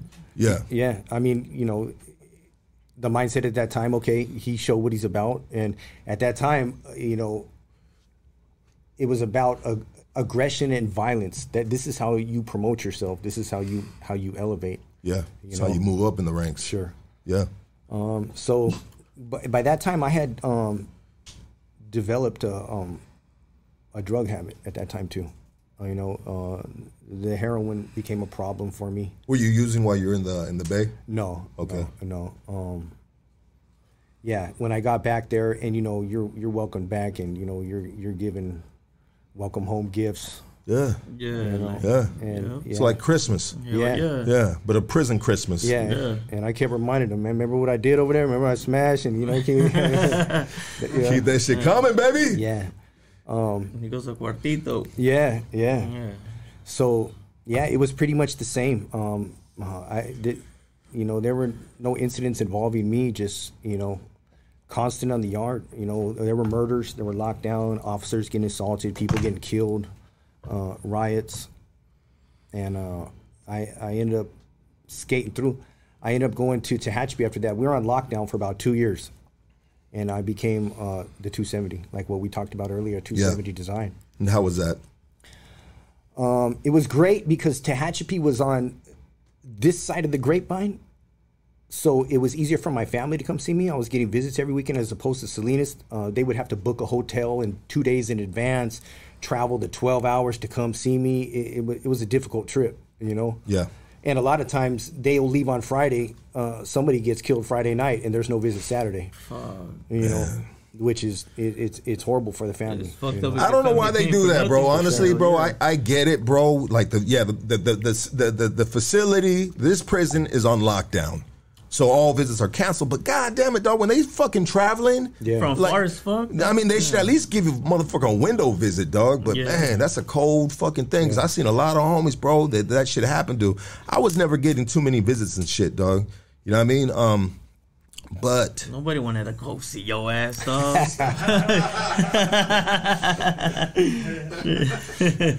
Fucking uh, invisible tear just rolled down my yeah. shit, but I swear to you guys. Is there a little shiny spot right there? Yeah. Um, but I seen a lot of dudes, bro. They were about they were fucking dressed up. They borrowed the boots on me. Yeah. You know, sometimes the homie got the flyest, shiniest boots, and it's your size, dog. He got the visiting boots. You know what I mean? Never get yeah. taken out of the yard. They get put up right there in that motherfucking locker, dog, and they stay shiny, dog. You know what I mean? You can fucking shave off them bitches, dog. Nice. But uh, but yeah, you yeah. fuck Bonnaroo out. Go get the visit, pop. You know what I mean? Shut and, it down. Yeah, this is the time of Levi's and, and, and the blue shirts. We used to get the yes. uh, the J C Penney's with the white buttons and. The Stafford's, baby. Yeah, it's it's the Stafford, and it's hung up with plastic trash bag around it. Yeah, yeah. yeah. Plastic. Hey, Preston, I see you over there TikToking over there, dog. I send you a text if you can give me a, a, a glass of wine, please. Oh, yeah, look, because you said wine. Did I just right put him on blast that. Right now? Yeah. yeah. Took a selfie. What a dick. He fucked up. Hey, dog, excuse selfie. Me. I see you TikToking over there. TikToking is like the That's biggest way up. To yeah. try to get at somebody. Hell yeah. He was doing a selfie all the way up yeah, like he, this, yeah, dog. He fucked in the middle of his fucking TikTok, homie. What the fuck? TikTok. I mean, uh, technology has got to be fucking crazy for you right now, bro. Yeah, I don't even uh, understand TikTok yet. Um, yeah, it's it's... I don't know what I'm doing. Do you have social media right now? Do yeah, like, I, I, I have an Instagram. Yeah. Um, I have a Facebook. Okay. I, I, I move slow with it, you know. Yeah. Yeah. yeah. I mean, we'll, we'll we'll get into that part of the story, um, but it's it's most definitely fucking interesting, brother. You know what I mean? So, I mean, you skate through uh, Salinas. You said you're there for two years. Where are you going from there, and how far are we deep in our sentence now? Um, I'm about seven, six, seven years in at that point. Okay. Yeah. Bro, you done twenty-nine years, bro. Are we going to be able to put this shit on one podcast, bro? God damn it. We at the seven-year mark, dog. I mean, wh where do we go from there at the seven-year mark, bro? So uh, we go to Tehachapi, and uh, this is a two seventy yard. You know, it's wide open. Um, I lasted I, I lasted two months, and uh, the gang unit came and picked me up, and I, they put me in the hole. Uh, they received some information that, that I had weapons, um, that um, I was trying to assert some kind of authority on the yard. So they came and got me, and, and I went to the hole, and my stay there was done. I ended up uh, in the shoe there again for about two years. Two years? Yeah. yeah. Tehachapi shoe? Yeah, Tehachapi shoe. Gotcha. Uh, and this is, it's in the snow. They call it the city of four seasons. So when it's hot, it's hot. When it's cold, it's snowing. You know, when it's windy, it's blowing. So, yeah. The city of four seasons. Yeah. yeah. Welcome. And then, the, but the, the the only upside of being in that prison is the cells, the windows in the cells go from the floor to the ceiling, and you're out in the middle of the woods. So you stand in your window. It's the nature channel oh, in the back. Shit. Like yeah. you're, you're seeing wildlife running up and down hills.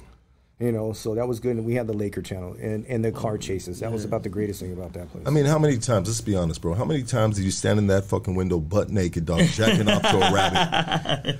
Like, man, that's a nice furry tail right there. Chasing time, that bitch across the desert. Every time Lucky's fucking Sally left the cell, you know his ass was butt naked yeah. right there. Fucking, with his fucking cheeks against the fucking window and shit. Cheeks against the window. That's me trying to get an unlock. Yeah. yeah. An extra shower. So. Yeah, an extra shower. Yeah, yeah.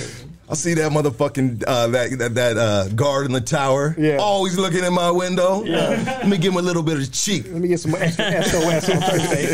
S O S. Yeah. We like what do we do? We like our we like our S O S shitty and our Rice Krispies. Yeah. Is that what you said, bro? Shingo shitty and the Rice Krispies. There you how, go, how baby. How were the grand slams before you left? Um, were they foul balls or were they grand slams?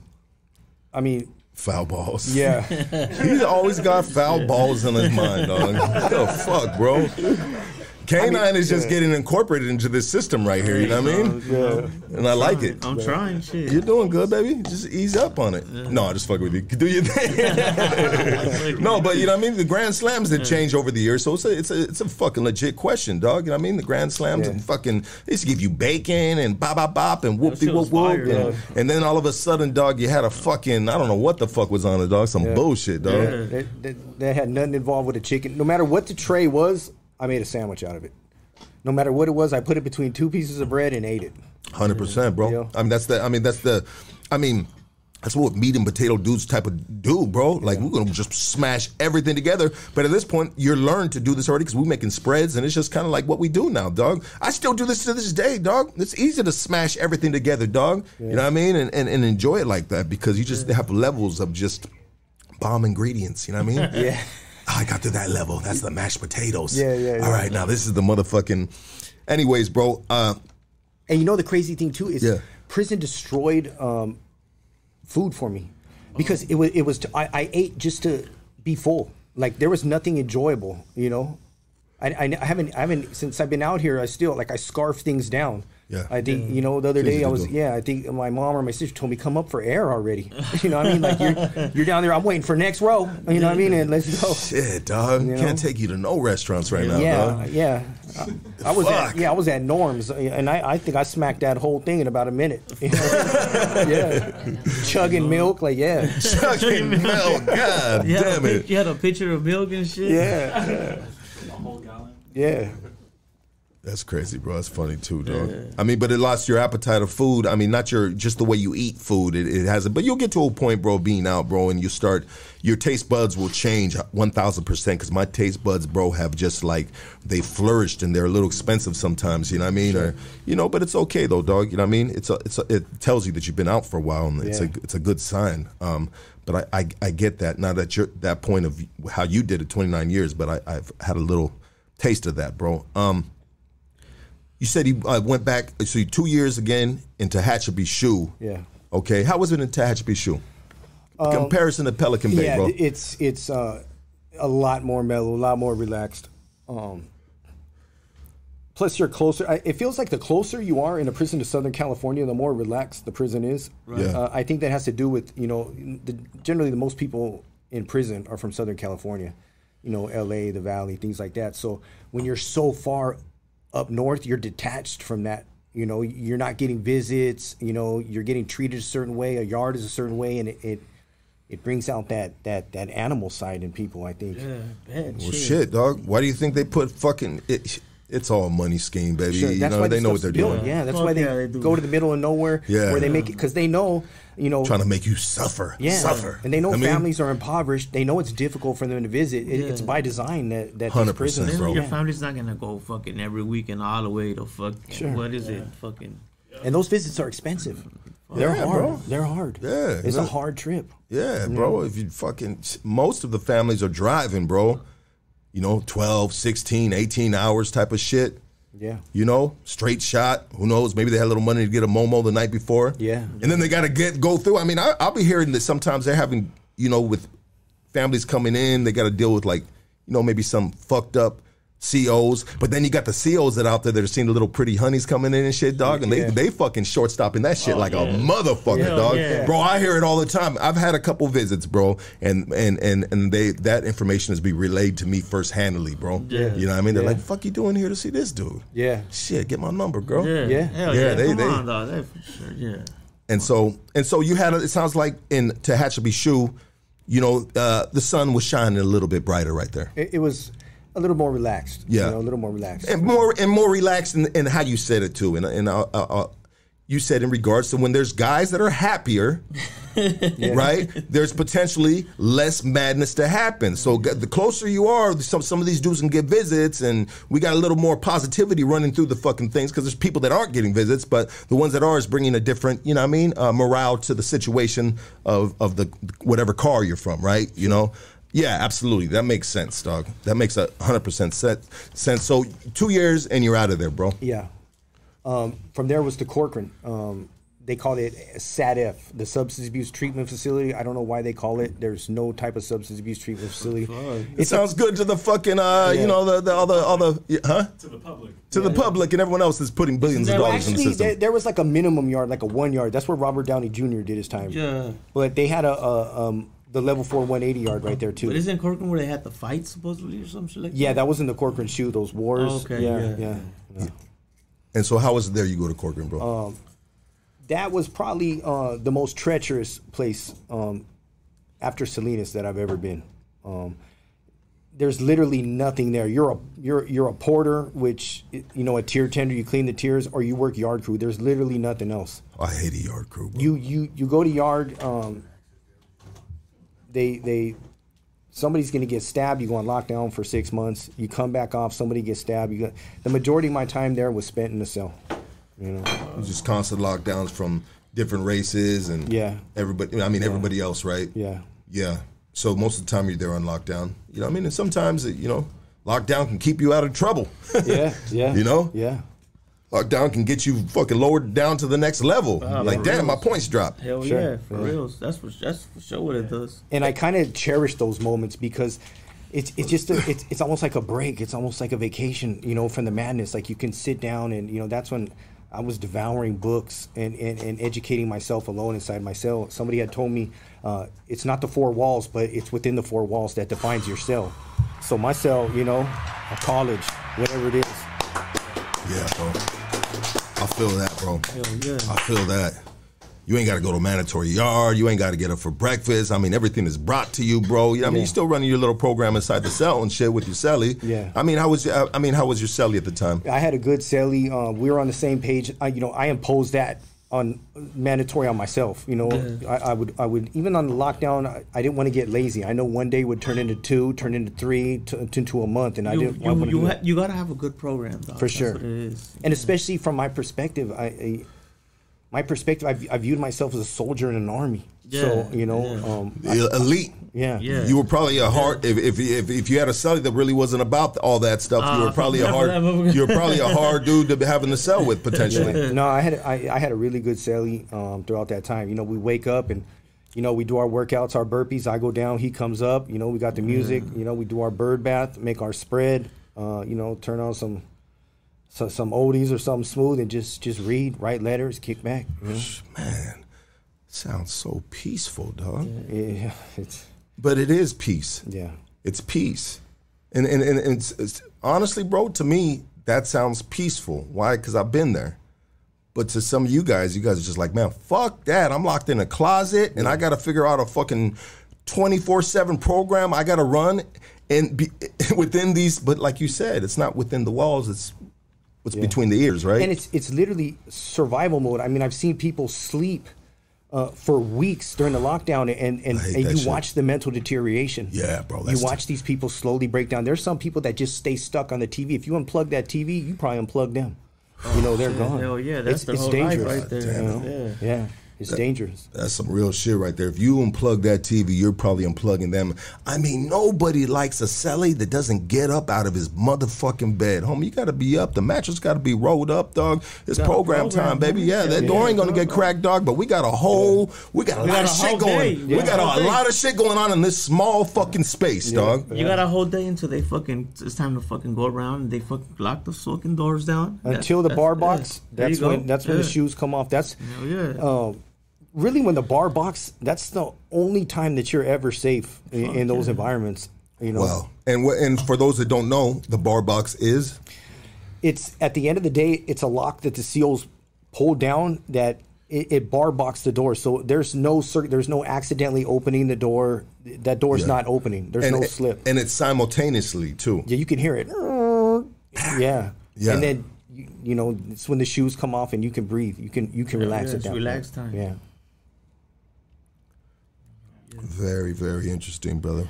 Very. And it's it's crazy because even my best day in prison doesn't compare to my worst day out here. You know. Well, yeah, that makes a whole lot of sense, yeah. bro. Even Absolutely. even yeah, even your good times, you, you get caught up in a laugh or a good moment, and then I got a life sentence sometime in here. It, you get brought back down to reality, grounded really quick, you know? I mean, is there any, at this point in stage in doing your time, is is all hope still lost? Yeah, it, it didn't come yet at that point. Okay. It, it didn't come yet at that point. Um, I often wonder to myself, had it, had the opportunity, would I have, t would I have seized it? You know, because I, I, I was really screwed up inside my head. I was twisted up at that point. I always wonder, had the opportunity come, you know? Because I was still a little bit younger at that point. I might have been twenty-eight, twenty-nine or something like that, you know. But yeah, there there was there was no hope. Nobody was going. Uh, people they were opening people's door for uh, parole board, and they were refusing it. You know. Why were they refusing it? Nobody. Oh, the the, the parole board was refusing it. No, the uh, the the convicts, the guys in prison. That's what I thought I heard you yeah. say. When, when Why you, would they do that? You look at the statistics from from ninety-two. I want to say up until two thousand ten, two people paroled. One of them was a woman, and and another one, uh, it, it was a man, and he got his parole reversed, so nobody went home. God damn. From what year to what year? Say that again. I want to say ninety-two to about two thousand ten, eleven, nobody. I seen an old man one time go, this guy this guy had an A number. This He was down something like forty-two years, walked over with a slump, couldn't even stand up straight, hadn't had a write-up in about twenty-five years, had every trade, had everything, and they denied him. That's some wow. bullshit, though. You know? Wow, bad. bro. So yeah, the, the hope, there was no hope at that point. Bro, that is that is some fucking, honestly, bro, that's just that's just a different level of a mind state, bro. To thank God that I would I've never had to experience, bro. Your door gets cracked open for you to go to a parole board hearing to let you go home. To let you go home potentially, and these dudes are refusing it just because of the what they see around them going on. Nobody's going home. They ain't even letting that old man go home with the with the, with the yeah. slump you said. Yeah. No, like what the fuck? Yeah. That fool gonna do? That fool got days, not years left in his life. Maybe yeah. I don't know. Yeah. I'm just saying. Yeah. Like damn, that is ruthless, bro. That's a ruthless fucking system, bro. But then again, the devil's advocate says they deserve what they got. And yeah, they don't deserve to go home. I mean, did you deserve to go home at that time? No, uh, absolutely not. Uh, it it would have, absolutely not. It wouldn't have been good. I would have, I would have done a turnaround and come straight back. I wasn't ready. You weren't ready. Thank God, nothing happened. I had an appeal going. Thank God that appeal was denied. You know, That's fucking crazy. That's, that's deep right there, dog. Yeah, that's super. That's deep. A man right there. That's a man speaking right there. I mean, I'll tell you right now. That's hey, that that is not the dude that went in, and that's not the dude. You know, at what the, the age we at right now in this journey. Brian Lonely James journey. Remember the name. Remember this name. Because I believe, man, this. Is, Bro, you were, you're gonna be destined. You you were. You, this is for a reason, bro. You believe in God. You believe in spirituality. I mean, your foundation, your roots, right? You know, and and you have a bigger purpose. But we'll get to we'll get to that, bro. You know what I mean? So people are denying fucking board hearings. Everybody's like, "Fuck it, homie. This is what it is. Yeah, we're gonna bang this bitch out, dog." You know what I mean? Like talking about till the casket drop type of shit. You hear that fool be like, leaving the car all drunk till the casket drop, dog. You know what I mean? It's like, bro, you do not want to be put in that position, my G. You neither do I. You know what I mean? Um, but these these are dudes that are that, that that live in this shit, breathing this shit, shitting this shit, pissing this shit. I mean, bro, where are we going from there, bro? You know what I mean? Um, sad if I I ended up I got caught um, with a weapon in my cell, went to the hole. Um, Uh, I, I spent about six months there, and they sent me to uh, New Delano, Kern Valley State Prison, what they, what they referred to as a super one eighty. It was four yards, uh, which were all one eighty yards. And um, was, I enjoyed it because it was it was Bakersfield. It was closer to home. That's that's really kind of what mattered the most. And um, same thing as as everything else. And those cells are huge. Yeah, they are. The one eighty cells are, are a lot bigger. Yeah, fuck, yeah. Though. This motherfucker's biggest cell I've ever been in. Yeah, I wasn't. I was just. I did a layover there. So, hey, you know. Yeah. Rolled up real quick. Wrote my name on the wall. Bounced yeah. out to the next prison. You know what I mean? Yeah. You know. Yeah. Uh-huh. Lucky, don't act like you've been there. Well, I, I spent the night there. Does that count? Sure, they all right. Yeah. Lucky trying to add that shit to his resume. It's like, this part is denied, sir. Yeah.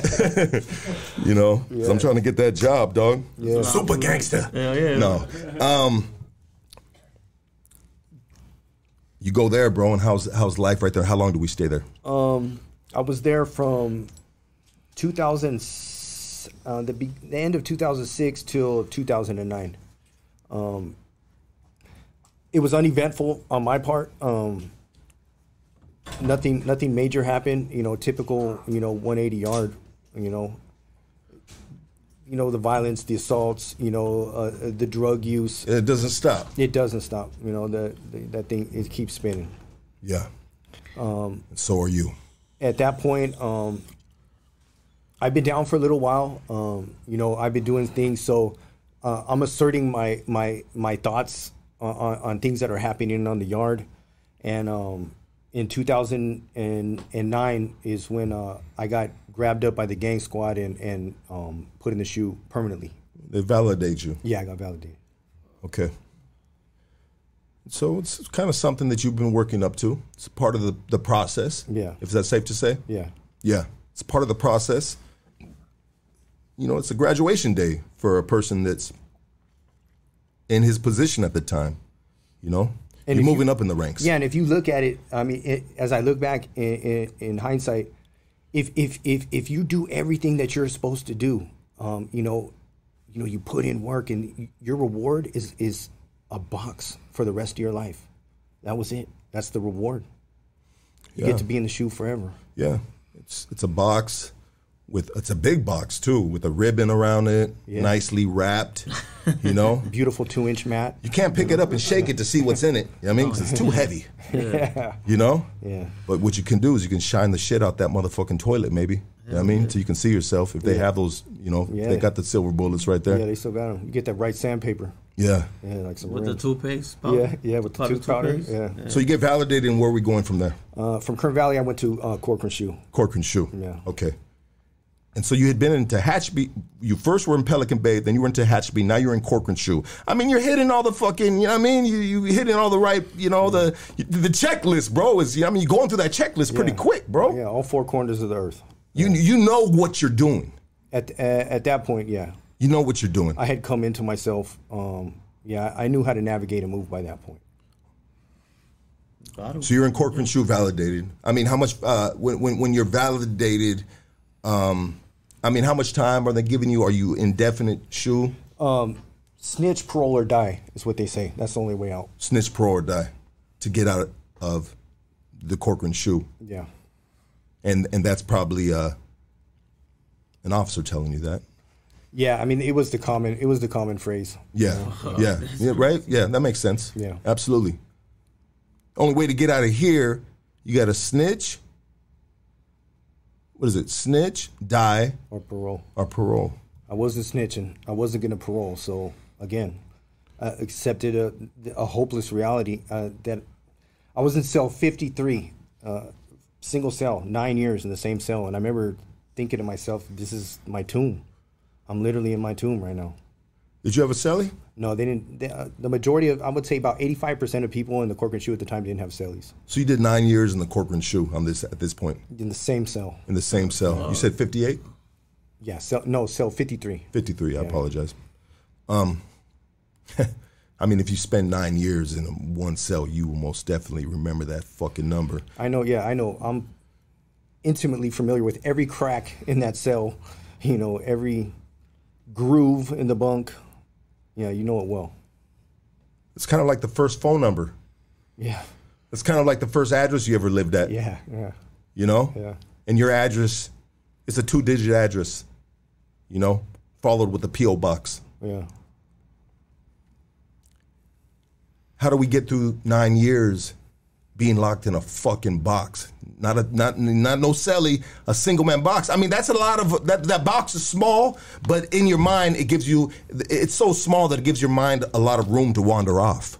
Yeah, and there would be days, it, man, it, it's crazy. I haven't thought about this in a long time, but there'll be days when you're in there and you're in there twenty-three hours a day, um, and and some days you don't go out. There'll be days you don't go out, and you know I'm. I'm folding up my clothes and moving this book around. I put up a picture and make a picture frame and just doing little things to pass the time. And you look up and like ten hours are gone. I mean, yeah, making a picture frame, bro, is there's a lot of process to it. Like, explain making a picture frame. Well, you know, you get, you're going to get the paper and you're going to roll it up nice, nice and slow. And you're going to make it hard with the soap.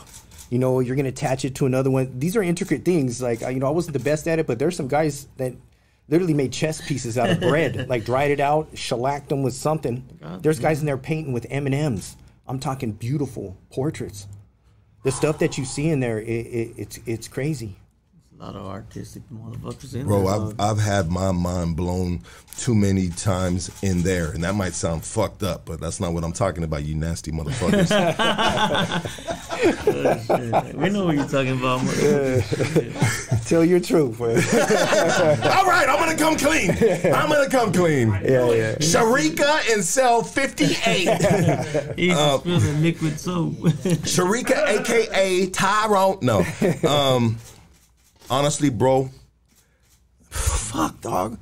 Motherfuckers get a needle, dog. Yeah. And they pick these plastic cups and put ink and do all this shit, bro. And it's like, like a, a perfect portrait, dog, with holes. I mean, bro, like the geniuses. Yeah. The, dude, dudes find the genius in themselves locked in these cages. And they're like, damn, I, can you imagine? I'm good at this shit like a motherfucker. And it's easy, too. And everyone else is fucking like, you know, just yeah. like praising me for this shit. Man, can you imagine what I could have done with my life? You can either go insane or become a professional at, at whatever you want to learn, bro. Yeah. Straight up. Picture frames, dog, are cool, dog. You roll them up with a newspaper, you wet them, you yeah. know what I mean? You put a little soap for glue, whatnot, shit, dog. And then you got to put a fucking uh, forty-five degree angle. Yeah, you, exactly. get, you get your razor blade or whatever, dog. Cut a forty-five degree angle on that shit. And you got to get a bunch of them, dog, so they all line up. And, you know, you don't have a measuring tape, so you got to kind of like eyeball this shit, make it right. And then you just put them around each other like that, dog. And then you put a little backing on it. Maybe you can use the uh, the, the hard side of the paper yeah. notebook. Yeah.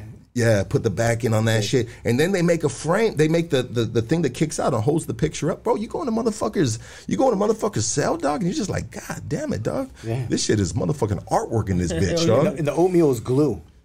Yeah. If you take the oatmeal, remember the oatmeal? Yeah. It, yeah. It, it's, it, that thing will hold anything, a pull-up bar on the wall, you know?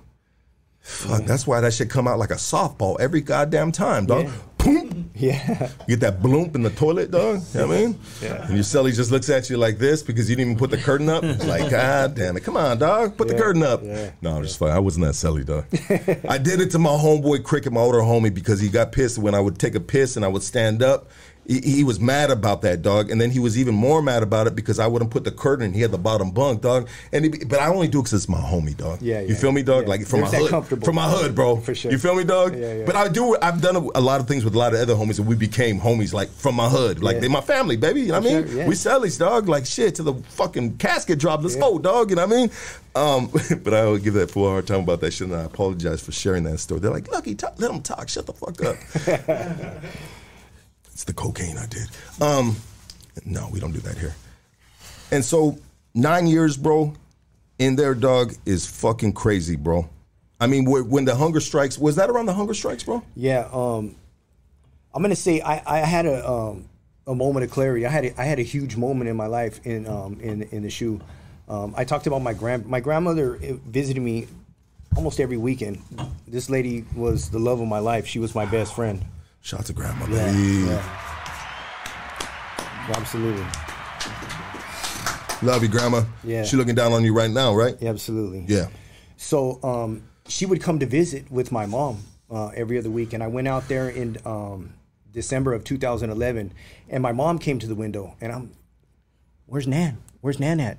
And I see my mom, her face flinch. Yeah. She just shook her head. I said, what happened? She said, Nan died. The phone fell. I, I there's not much I remember. I hit the floor in that moment, and um, the visit, we had about forty-five minutes left. You know, the officers, they're cold. They come and cuff you up, and as they're escorting me out, um, the gang squad pulls up. You know, they're listening to all the phone calls. They say, "You want to hug your mom right now?"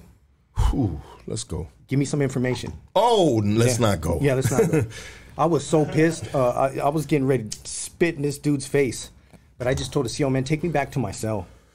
So as, as we're walking to the cell, as you're walking to your cell, you're walking through cages of people. You know, these these these are individuals working out in the cages. And I remember just biting the inside of my cheek and just swallowing, trying to keep it together. Yeah. I, I just needed to make it to the cell. Right. Um, I got to the cell, and I, I'm not I'm not going to pretend like I didn't cry for thirty days straight. Yeah. I'm talking huge teardrops. Like, it, it was a devastating moment.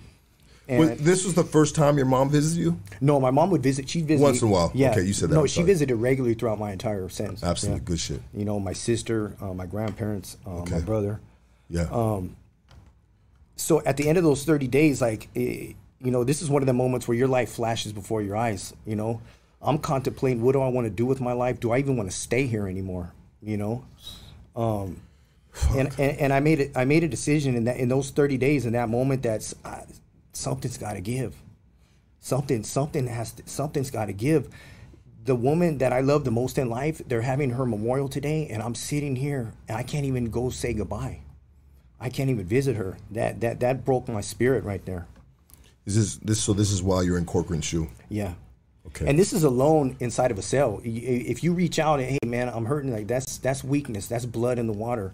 So I'm dealing with this alone, quietly. You know, there's no. Hey, I'm contemplating doing something better with my life. You know, that's, oh shit, you know, this dude's getting ready to go out ass backwards or something, you know, which wasn't the case. It's just, I, I, I made a decision. Somehow I, I need to honor my grandmother's memory at this point. So, and that's when it shifted, that something shifted in me at, in, in that moment, in those thirty days. Those thirty days, of what, what part are we in? What year are we in in this nine year uh, shoe program in Corcoran? Um. It's probably about halfway. It's about the halfway point. Okay. Yeah. Whew. So um, I remember I, I, I wrote a, a request for interview. It's called a community resource manager. They're in charge of all programs.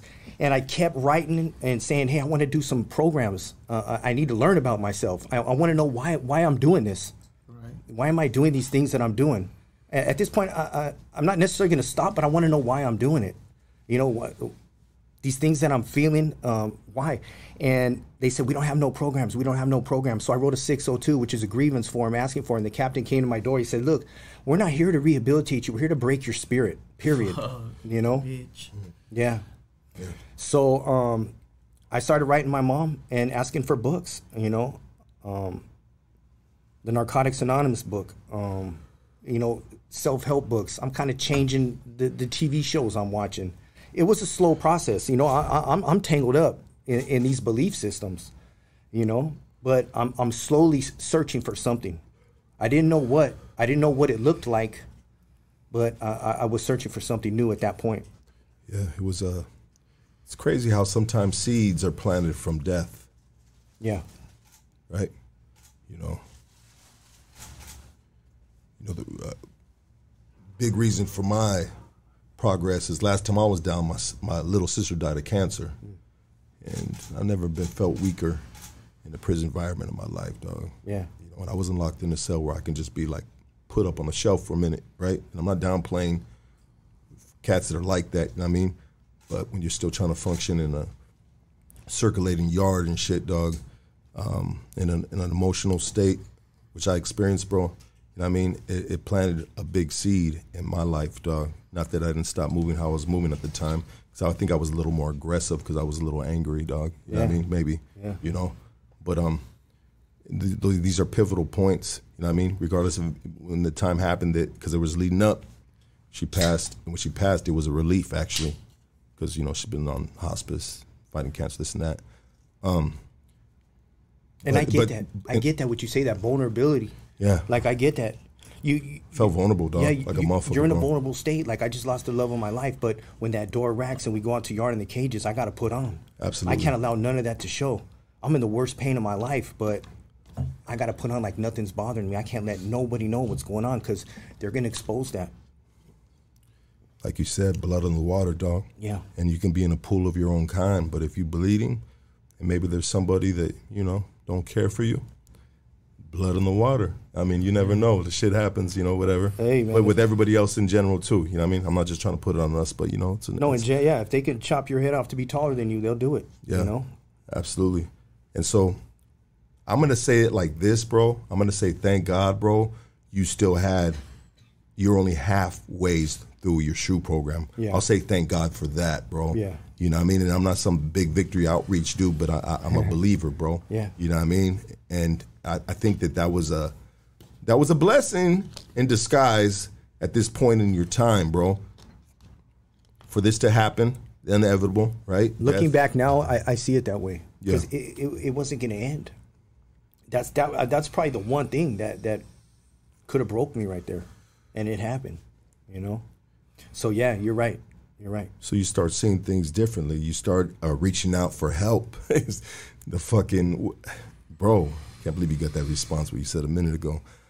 You start reaching out for help. You're getting books from the family. Yeah. You know, how are we moving from there?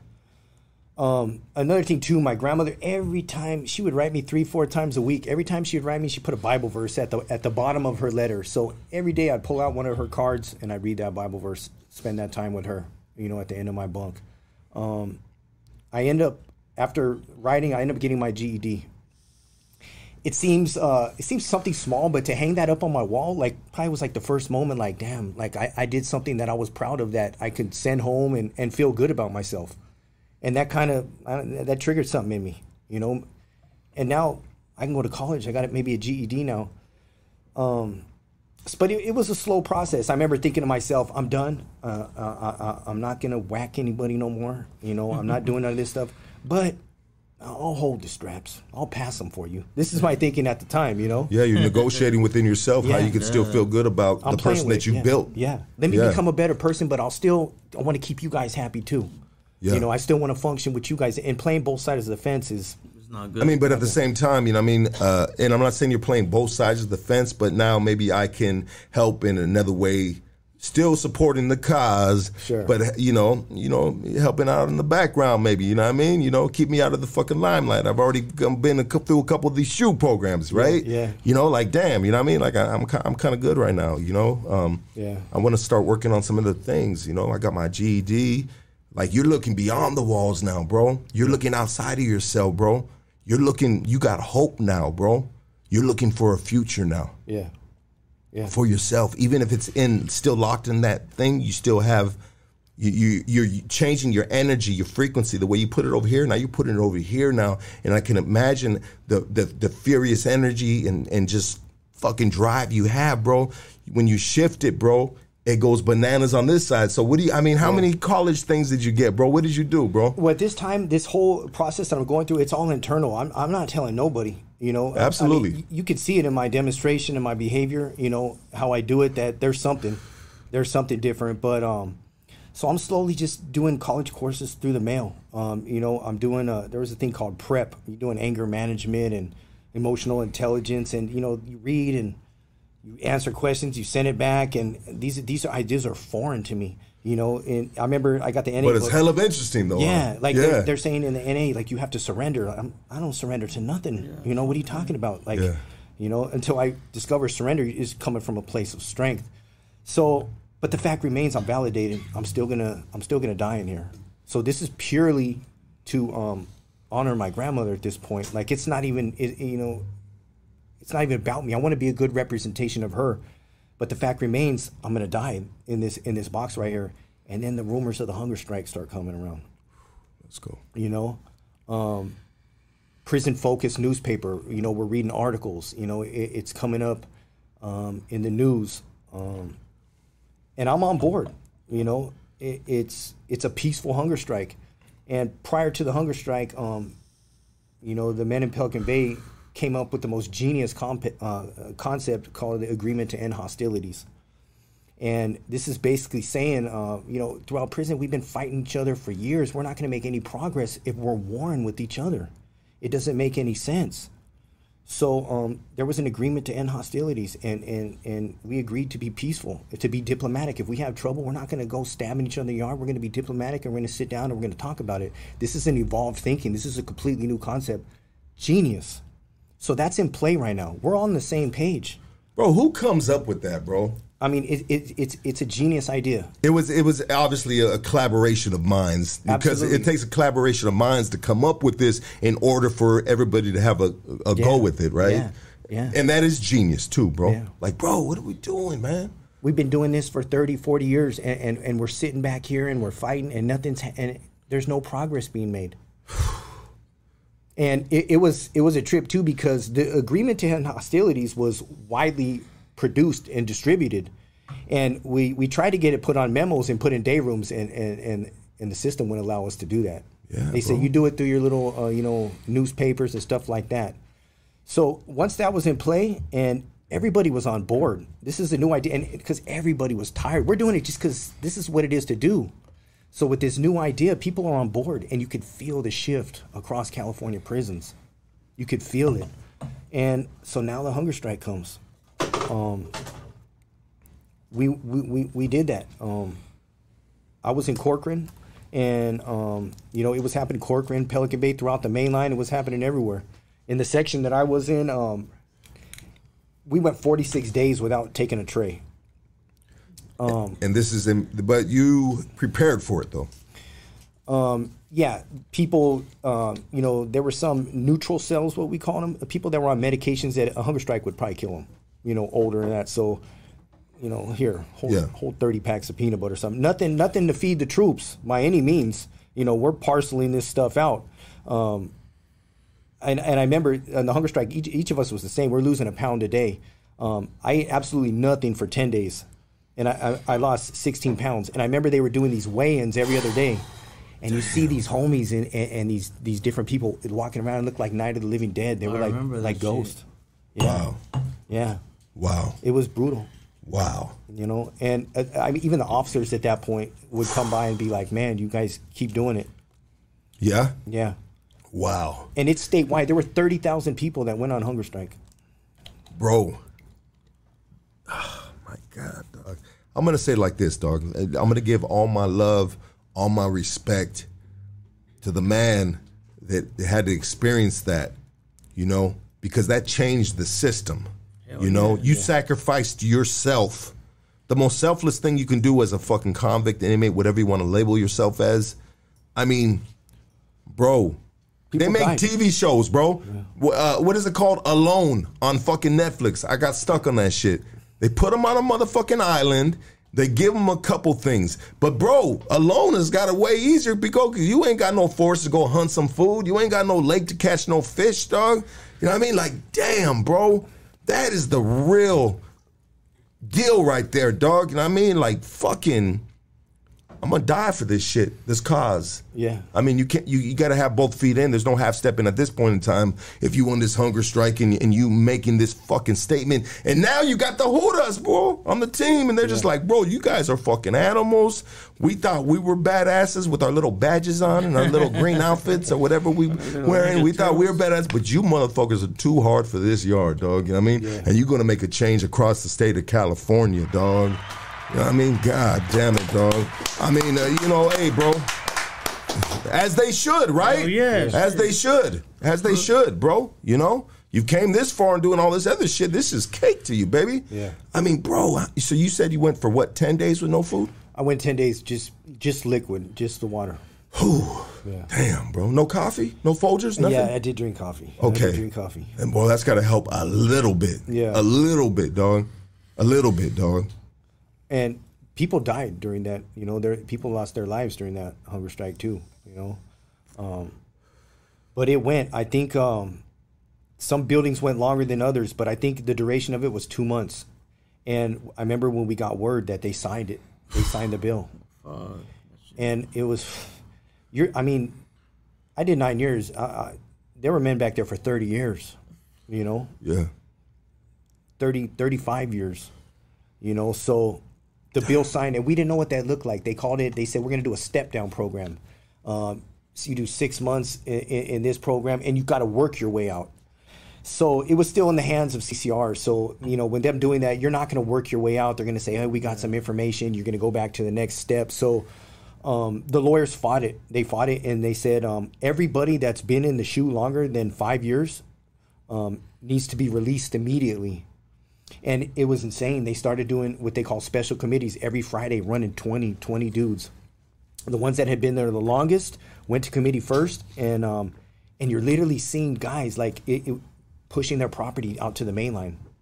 It was unbelievable. It, it was unbelievable. Wow, bro. I'm, yeah. thirty-five years, nine years, whatever the fuck the years is yeah. in, locked in those cages, bro. Yeah. You know what I mean? Hey, check it out. Let's do it like this right now. There's nine hundred nineteen people watching this shit right now. You know what I mean? Let's do it like this. The homie right here is in a halfway's house. He's changed his fucking life. He's a different man. And we support that right here. Because check it out. If the governor and everyone, the board let him out, shit. Who am I not to accept him? They accepted him to get out and, and, and, and try life again. Don't ever be quick to judge, dog, because fucked up shit happens like that sometimes. And I'll say that for some people. The majority of the Goonies, we love you, baby, and you know what it is. You know, life's a struggle, life's a journey, and sometimes you take a crazy path. I want to take a break right now, but when I'm on this break, there's going to be a Cash App right there, all right? And if... if every single one of you guys can donate a dollar, five dollars, ten dollars. We're going to get homie some new Hell clothes. Yeah, let's hook it up. We're going to give him the money, straight the cash, and Hell and yeah, and, and we're going to we're going to we're going straight to Walmart. You know what I mean? Nah, fuck Walmart, dog. No. We're going to hook him up. Nah, we're going to motherfucking Macy's, homie. We're going to have this boy fly as fuck, dog. I'm just saying, if you guys feel in your heart you'd like to help him out, only been out for thirty-four days, dog, thirty-two days, some shit like that. Drop some money. We're taking a break. We're going to be right back. We're going to see what happened after the hunger strikes. Let's go, baby. Thank you, guys. Like, subscribe, all that good shit. We'll, we'll be back. There it is right there. Cash App, baby. Hood stocks. Let's go. Appreciate you guys. Thank you.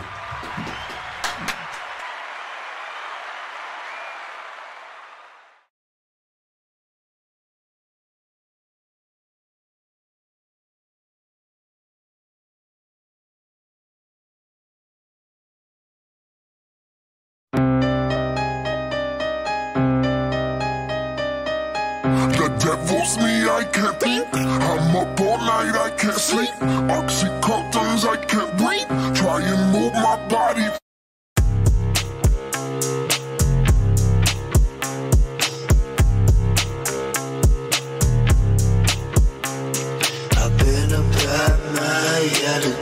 praying to me, and I help him go and get his way. good boy, yeah, the devil said to me, and I can't wait to meet you one day. Yeah, I can't wait to meet you one day.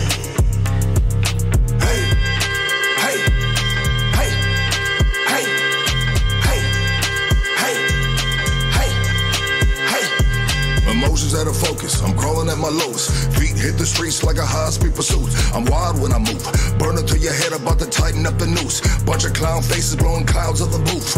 Woof, woof. Hooters at the door, now they trying to run up in. I am not a guppy, shark stash everything. Dope in the pussy like a B of A deposit. Baby girl robotic, she gangbang robotic. Hang with the wolves or you gotta pull your weight. Told the biggest tool, keep one in the chain. This is not a date. Dance with the Mex, get your face in the cake. Yeah, the devil's praying to me, and I'm gonna get his way. You can't be worried, boy, yeah, the devil said to me, and I can't wait to meet you one day. Yeah, I can't wait to meet you one day.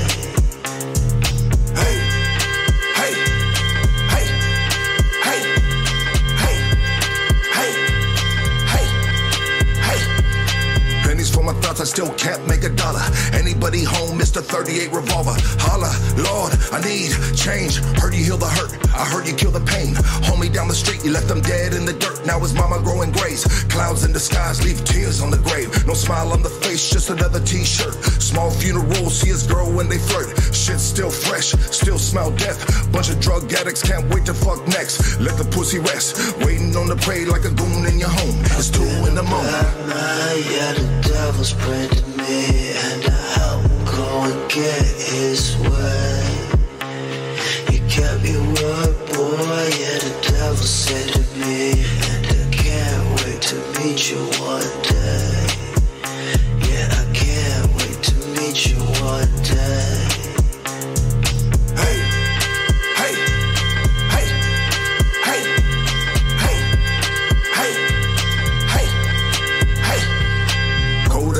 Catch the redness in my eyes. The pookie virtualized got the devil in my mind. The highs, the lows, a suicide note. The drip of the nasal, feel the tip of the razor. I'm tired of the living, I'm tired of the sinning. I wanna be dead, dog, better than these meds. Got my girl gagged, keep back this stupid, gonna throw you through the glass. Broken windows, limo tint is nipple. She crazy, we crazy, another meth baby. I need to sober up, I'm tripping, she waking. I think I need some sleep, I'm losing my mind. Catch me while I leap. I've been a bad man, yeah, the devil's pretty to me, and I'm gonna get his way. You can't be worried, boy, yeah, the devil said to me, and I can't wait to meet you one day. Yeah, I can't wait to meet you one day.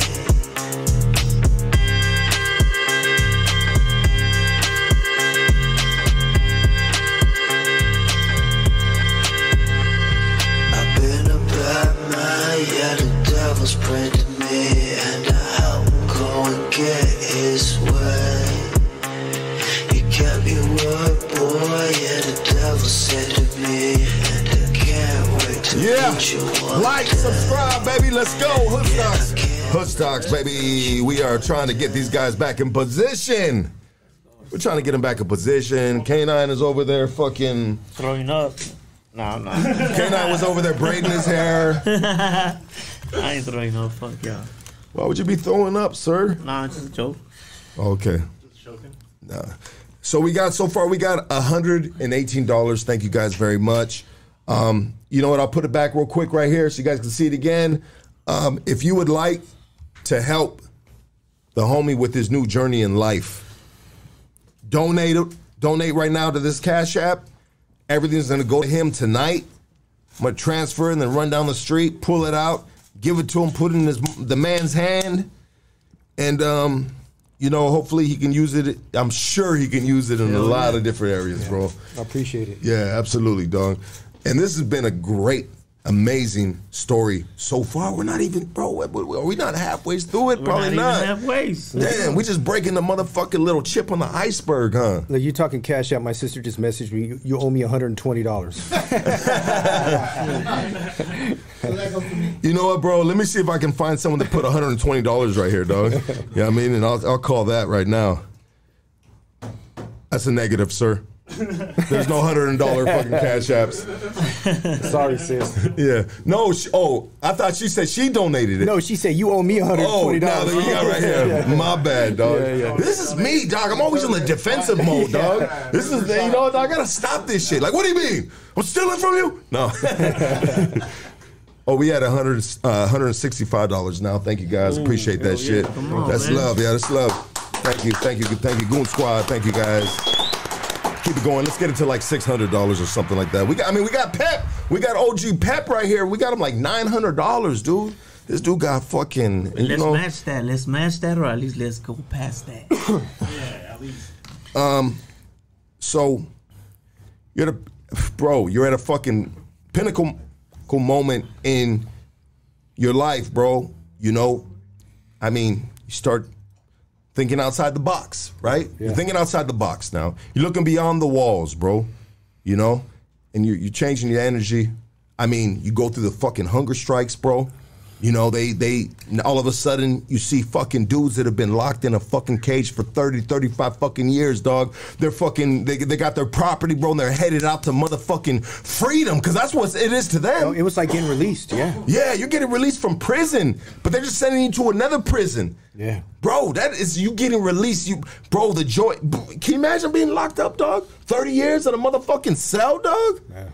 God damn it! I'm I'm not asking you because you. I can I can't imagine. Shit, I could imagine. Yeah, I can't imagine. I don't know who I'm talking to. I might be talking to the bottle over there, dog. Fuck I you. apologize about that. You know what I mean, you you get that motherfucking wine bottle over there. Um, anyways, it's going. We're at two hundred and sixteen dollars. Um, so you get off the shoe, bro. Where we go from the shoe, dog? Um, the counselor, she walked to my door and she said, uh, "Where do you want to go?" And I, I, my heart, my heart hit hit the floor. You know, where do you want to go? I said, where can I go? Like, what, what's available? She says, well, if you go to the main line to Corcoran right here, you'll probably get out by the night. I says, then I want to go right here. Um, so I so went, they're all they're, that's that's interesting. They're giving you options where yeah. you want to go yeah. from the shoe. Like yeah. that doesn't happen. Never, never. Oh, yeah. Right? Yeah, that don't happen. Never, dog. Hey, where do you want to go? Blah, blah, blah. And you, you're, the quickest thing is, where can you get me out of here quicker? The quickest way to open this door. Yeah. You wanted to fuck out that yeah, bitch. Yeah. Your anxiety is fucking flowing, bro. Yeah. You can't even sleep, dog, because you know what you guys did was effective. It fucking applied the ultimate pressure of life, dog. And now you guys got yourself out of that bitch, dog. Fuck yeah, dog. And the great thing about it, too, was the support that we got. Like, Jay Leno was talking about it, you know, on his show. Um... There, there were organizations, it was on Al Jazeera, you know, there were organizations everywhere that supported it. So this was this was a, a bona fide movement that happened right here. You know, Families to End Solitary Confinement uh, was formed. Um, yeah, it was a bona fide movement. So when I got out, I went straight to um, to the mainline right there in Corcoran. And, um, you know, they you go to committee and they put you in a cell by yourself and, and say, how are you going to cope out here? So what do you mean, how am I going to cope out here? You, you, you're not, been not caring about me, you know? All of a sudden, they were worried about your well-being. Yeah. You, you, Motherfucker. Yeah, yeah, you, you caged me up uh, for, for damn near a decade without a one fifteen, uh, just, just based on what you think I'm going to do. Yeah, based on a fucking kite, somebody snitching. Yeah. And uh, now, you, now you're going to ask me, uh, you know, how I'm going to cope. You know, so they says, uh, we're going to give you guys time. Find a cellie and let us know. Um, you know, so I found a cellie, but my main thing going out there, I wanted to, this is the journey that I was on. I wanted to get involved in self-help, in the self-help. I wanted the therapy. I wanted the answers. I'm looking for a different way. So when I went out there, um, I moved different this time on the yard, you know. Yeah, I go out there, you know, shake my hands, pay my respects, and, you know, go do the bars. I work out. My thing was uh, I, I didn't linger. I hit points. I worked out. I went to my group. I went to school. I went to my cell, you know. You were hanging out with all the crowds talking about all the fucking politics and shit. Yeah, the, the same stories. You know, it, it, there, there was nothing new you can hear. You know, what Chato's doing over here and Chuco's doing over here, and it's there, it's nothing new. Is it safe to say you lost the excitement about the whole game? It was gone. I mean, I I, I was defeated at the loss of my grandmother. Um, you know, I, I took a step back. I was I was exhausted with it. I was exhausted with it. Um, so I, I started going going into groups, learning new concepts, you know, um, new ideas. Um, this is the time when the Anti-Recidivism Coalition had started what they called the Hope and Redemption Team. And for the first time in my life, I watched two lifers that had been released walk into there, and, and they held groups. Uh, one was called Criminal Gang Members Anonymous. They, they, t they told me about a lifestyle addiction. I had never heard that phrase in my life, a lifestyle addiction. Wow. You know what, bro? They need to offer that same fucking, that, that same uh, practice, bro, out here, bro. Yeah. Bro, what is it, gangbanging criminal, what is it? Criminal Gang Members Anonymous. Bro, that's a real thing, dog. Yeah. I went through that shit, and I hit it cold turkey this time out, bro. And I'm not getting into my shit, but I'm just saying, bro, yeah. like, that is the lifestyle. Kicking the lifestyle is like a fucking yeah. lifelong fucking heroin addiction. No, absolutely. It's harder than that. Yeah, absolutely. And even if you choose to still be in the lifestyle, I think you should know that. So, because, you know, at, you know, once I evolved into to the place that I am now, I would ask youngsters on the yard, why'd you join a gang? And they say, I don't know. I said, you're in jail. You, you're in jail for twenty-five to life for your gang. You don't even know why you did it. Yeah. That's not good. You know? Damn, that's it, it, it's a little disappointing hearing that shit, dog, because uh, I can always say why I joined a gang. Like, I always knew what it was, but maybe there's some cats that just catch it on the limb or something like that. Yeah. I don't know, or maybe the development of the brain and, yeah. you know, the senses and all the above is just not developed enough, right? But, yeah. And who wants to say, I was sad, I was lonely, I, want, I wanted to be loved. You know, who, who's going to stand up and admit that? I, I I just wanted to be loved. I wanted to pat a back, you know, and I would have done anything for it, up to and including murder. You know, nobody wants to admit that. And it's it's a trip, too. One thing I, I don't know. And remember, you just admitted that. Yeah, absolutely. Absolutely. And one thing that I, I don't know when I took note of it, but the one thing that's the most common in every visit room across California is you don't see dads. You know, guys are missing dads. That's that's the most common thing. And if you're not growing up with the same-sex parent, then it, it's a problem. You're going to learn manhood somewhere. Yeah. You're going to seek it out somewhere. You're going to find it.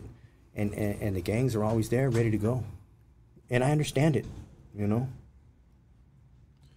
I mean, you got to understand something to move past something. Yeah. You know, because when you have a full understanding of something, then it's in your head now, you know? You're weighing out the shit, right? Yeah. You know, is, is it tilting in the right direction? If it's not, well, all right, well, maybe it's time to try something else out. Yeah. You know?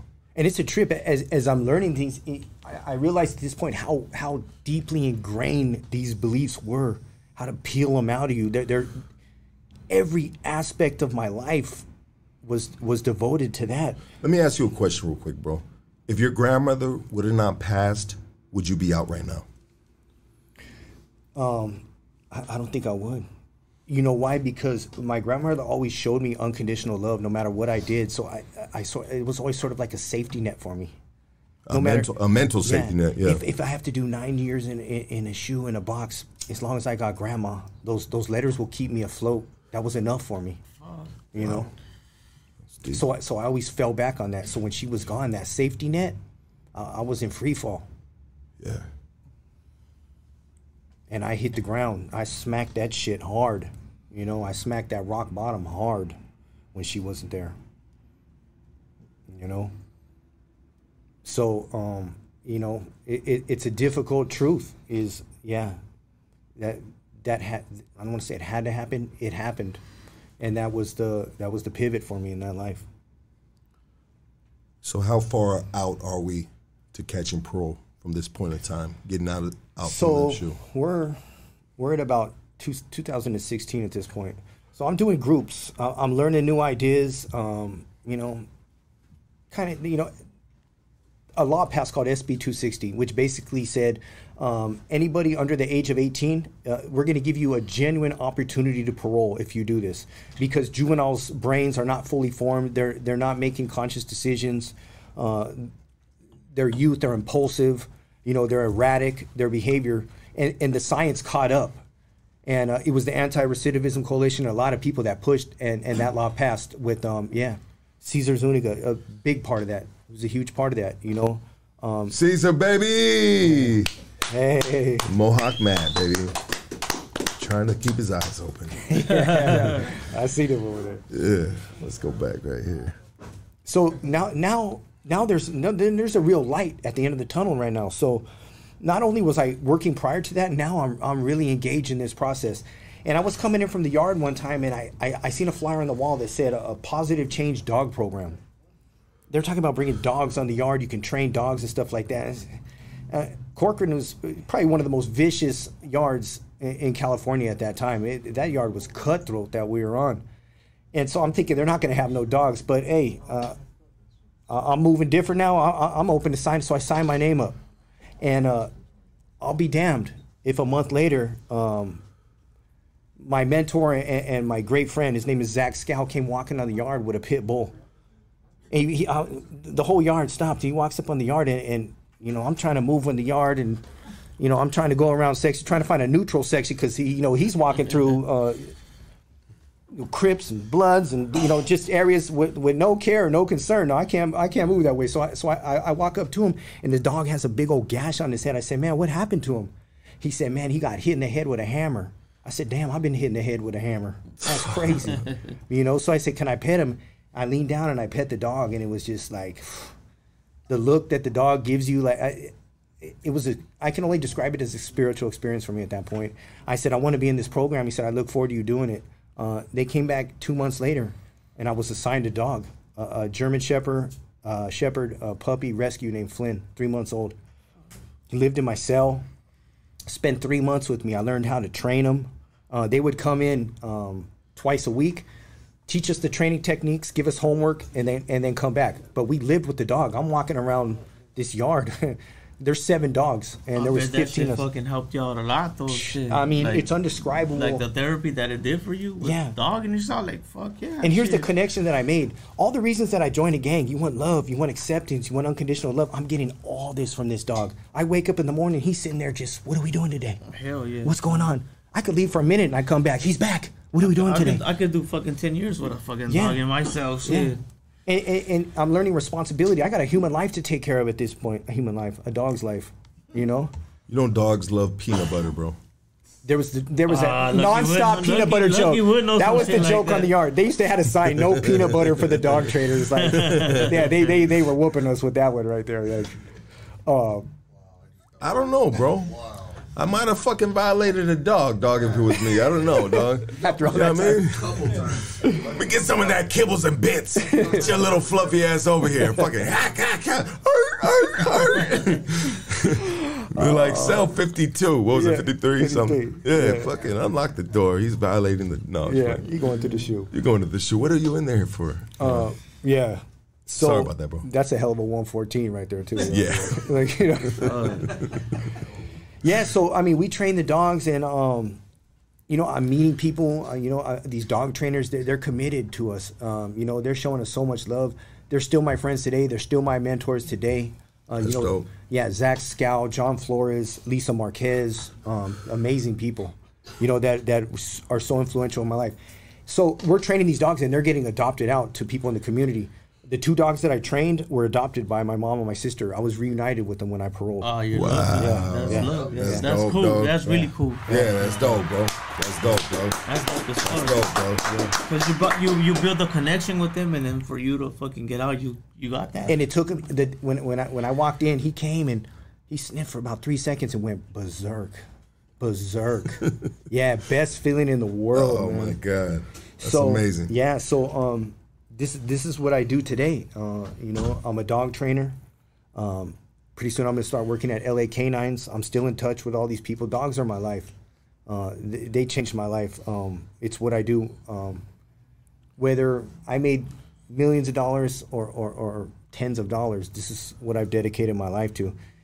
Uh, helping dogs, and you can help people. Um, you know, through doing that. You know, people that are in need. There's nothing better than a dog. I can train a dog that. You know, will be compatible with a person f for whatever his need is, which is basically, essentially what I've dedicated my life to. Training dogs. Yeah. Let's go, baby. Yeah. New purpose. Yeah, absolutely. New purpose. Absolutely. a valuable asset, right? To add into the community, back into the community. Yeah. After twenty-nine years, bro. And that's what it is. Uh, I mean, I, I feel a moral obligation to do that. You know, I've taken so much from so many people. Um, it, it's my duty to, to, to give back, to, to put good and positivity out there. Um, and, and I'm going to do that for as long as, as I'm on this earth. Let's go, baby. Let's go. You know, bro, I want to tell you thank you so much, my G, yeah. for blessing the platform, bro, being vulnerable, right?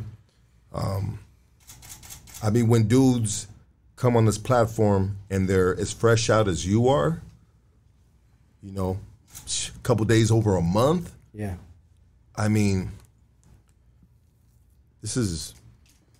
This is not when we we want to hear all our stories, but this is as real as it gets, as fresh as it gets, bro. Yeah. You know what I mean? Like this, these emotions, this story, bro, I mean, was very passionate, brother. And I think a lot of people are going to get some good messages out of this. I hope so. Yeah. I think they're going to get a good message from this, bro, because that is our, it's our purpose, bro, to provide hope. And some, unfortunately, at times... people that have lived such a, you know, horrific part of time in their life, yay, but for what they did, right? Sure, absolutely. You know, do the crime, pay the time. Some people may not agree with certain things and releases and whatnot. We get that. Your, your opinion is respected right here, one hundred percent. But this dude right here, this was a fucking amazing story, brother. I appreciate I like yeah. thoroughly oh, yeah. fucking enjoyed this shit, dog. Come on, baby. Come on, let's go. Let's go, dog. It was oh, homie. A movie. Yeah, this shit was a motherfucking movie, dog. Yeah. I mean, bro, you have such a, like, I get it, bro. You know what I mean? You, the dog thing is just really what just, like, we didn't even talk about living with the dog and all that other stuff, dog. But we, but we get the gist of it, dog. You know what I mean? Of what it can... When what it, what what what it can happen from all these years being without any intimate bonds, and all of a sudden having an intimate bond with a puppy that is under your care. All of a sudden, all these years, all of a sudden you got a baby. Yeah. You got to take care of, bro. Yeah. Yeah. You got a baby, bro. That shit's crazy as fuck, dog. This dude that has been just fucking put up on the dark shelf, dog, for tons of years, bro, all of a sudden has to care for something more than his self, bro, right? In this egomaniac fucking type of environment, bro, like, that's, that's humbling, bro. That's amazing. That taught you a lot of shit. Yeah, you I, you described it perfect right now. Fuck. Yeah, that's crazy. It taught you a lot of shit, dog. Yeah. Not only, speaking of shit, not only do you got a shit, this dog's got a shit too, and I gotta clean it up. Yeah, and that's the, on yeah. you. And the ex no, the, the experience fundamentally changed me, at, like at my core as a human being, and it came right at the right moment. You know, uh, everything happens for a reason. You know, the dogs came into my life. Um, at the time too, I, I, for good behavior, I got an override to a level three yard. Um, you know. My, my mother and sister were put back on my visit list. They were taken off. You know, I reunited with them. Uh, you know, I met my fiance, fiance, an amazing woman. She's my backbone. So how many years, happened. let's talk about the fiance, baby. Let's go, let's go. But in a positive light. Absolutely. um, prior to getting out, how long was she with you? Uh, we became friends. We were actually friends in uh, two thousand seventeen. Okay. Um, two thousand seventeen, uh, two thousand eighteen, um, we lost contact for a short amount of time, but uh, we had a really close friendship. And then uh, actually on January eleventh of two thousand twenty is when we decided to explore the possibility of a relationship. And this is prior to you getting out? Yeah. Okay. Yeah, yeah she, she was there throughout the COVID and uh, super supportive of my change. Um, uh, made it a point to make sure that I lived comfortable in there. Um, yeah, that, that helps out a lot, bro. Yeah, oh, yeah sure. That's lovely. Yeah. And so being gone from having a sex life, bro, yeah. for all those years, bro. Yeah. I mean, do you lose the drive, bro? Or is the no. jack off game impeccable? And we got every fucking hood rat on the yard in my cell. You yeah, know what I mean? Yeah. Uh, no, the drive's not lost. It just if if you don't. if you haven't eaten a hamburger in twenty-nine years, you're not, it's just like, okay, I haven't eaten a hamburger. You, you, there's no hamburgers available. You're not, yeah, you're not missing out on nothing you can't have. But right. if I get out and you take me to In-N-Out, like, oh, I'm going to tear that hamburger up. Hell yeah. Hell yeah. There we go, baby. Animal there style. We go. Ah! We got nothing but animals in this right. bitch, dog. Hood stocks. I mean, you know, one of a kind, dog. We one of a kind around this bitch, dog. You know what I mean? Face to face. We ain't Skyping fools with fucking this and that on from another fucking planet, dog. We get these dudes up and close, dog.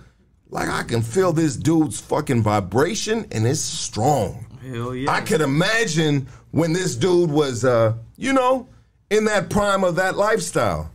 He, he was a motherfucking problem, as he said. Yeah. He was a problem. Like, we got them dudes in the yards. We were like, yeah, that's the homie Goofy right there. Like, that boy's a problem right there. When motherfuckers talk about certain homies, they're like, that fool's a problem right there, dog. You know what I mean? Like, that motherfucker right there. Like, that's the homie right there. You know what I mean? And when they emphasize homie, you know what I mean? You're yeah, like, yeah. all right, that's what's up, dog. That's yeah. homie. Yeah, dog. Like, you know what it is, dog. And they'll be like, oh, yeah, I don't really talk to that guy. You know what I mean? Then it's like, huh. You know what I mean? But it's funny because, you know, living in that type of environment of men, I mean, they, even men get catty, you know what I mean? Like, there's yeah. there's different, like, you know, dudes. I mean, not everybody wakes up on the so right side of the motherfucking bunk, dog. Let's be honest, you know what I mean? But that's another story, bro. This has been amazing, brother. Thank I you. Love this, dog. We have gotten three hundred forty-two dollars. I'm going to put this up one more time. We about to end this podcast. If you would like to donate, right, all cash is going to go to the homie Brian. And um, we're gonna. K nine, would you stop that shit, dog? Ah, damn it. We need to get his A D H D medicine in here as quick as possible, dog. Boy, got ants in his pants. Oh, we didn't do phone calls. You want to take a couple phone calls? Let's take a phone. Damn! Will somebody help me out right here, dog? Damn, dog. Let's take a couple phone calls, dog. God damn it, dog. I apologize, man. I would have fucking. Man, I would have done the platform dirty if I didn't do punk. My bad, brother. That's all good. Damn, dog.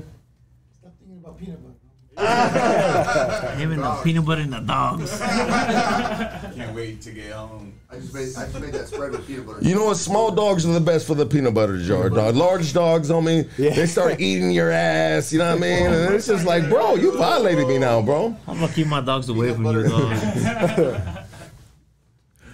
I call it a peanut butter manwich. Oh, they're so good. Oh, shit. Hey, put that, hold on. Give him the mic, dog. Say that one more time. Give him the mic, dog.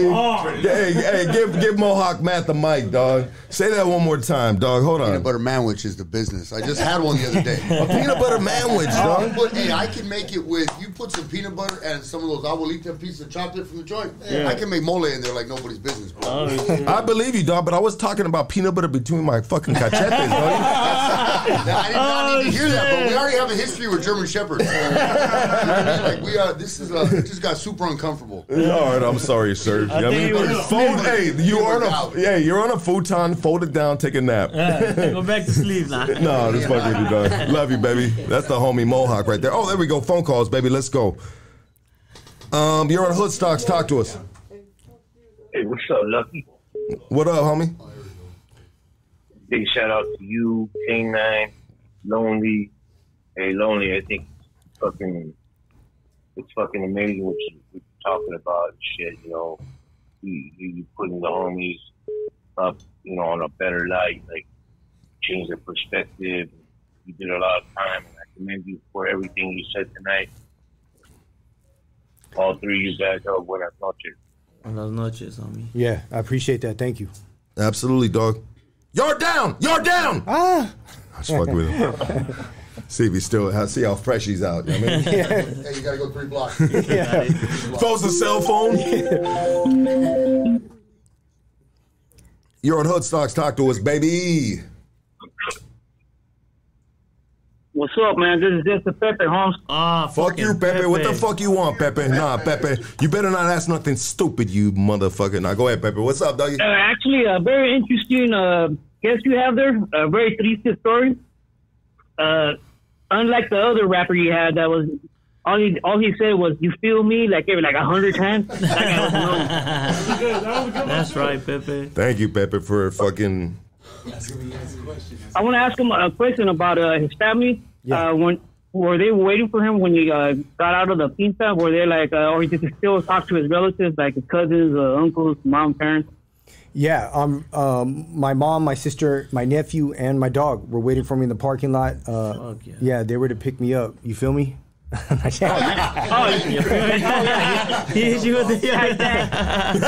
feel me?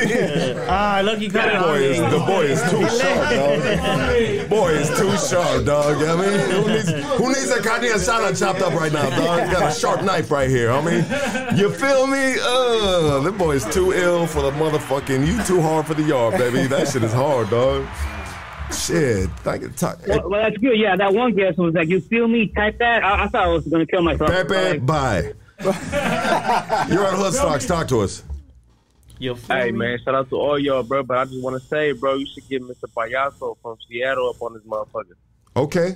Yeah, dog, have them reach out to me, bro. Like, I, a lot of people say this shit, dog, and you know what, dog? Everybody knows. If you on my Instagram, I put it out once in a while. Who do you want to see on the platform, bro? And people tag people. So if you get on my Instagram at Lucky Sun Zoo, bro, when I do that, you can tag them. And honestly, bro, yeah, yeah. I I hit every single one of them motherfuckers like a fiend, dog. Like, ah, you know oh, what I mean? Hit up your boy King. Yeah, and, and, and I peep it out, and I'll be like, all right, this dude might sound interesting. And it doesn't matter about the numbers, bro. It matters about the content of what I see painted in front yeah, of me. For sure. I know you give some good content. Yeah, I don't care about numbers, baby.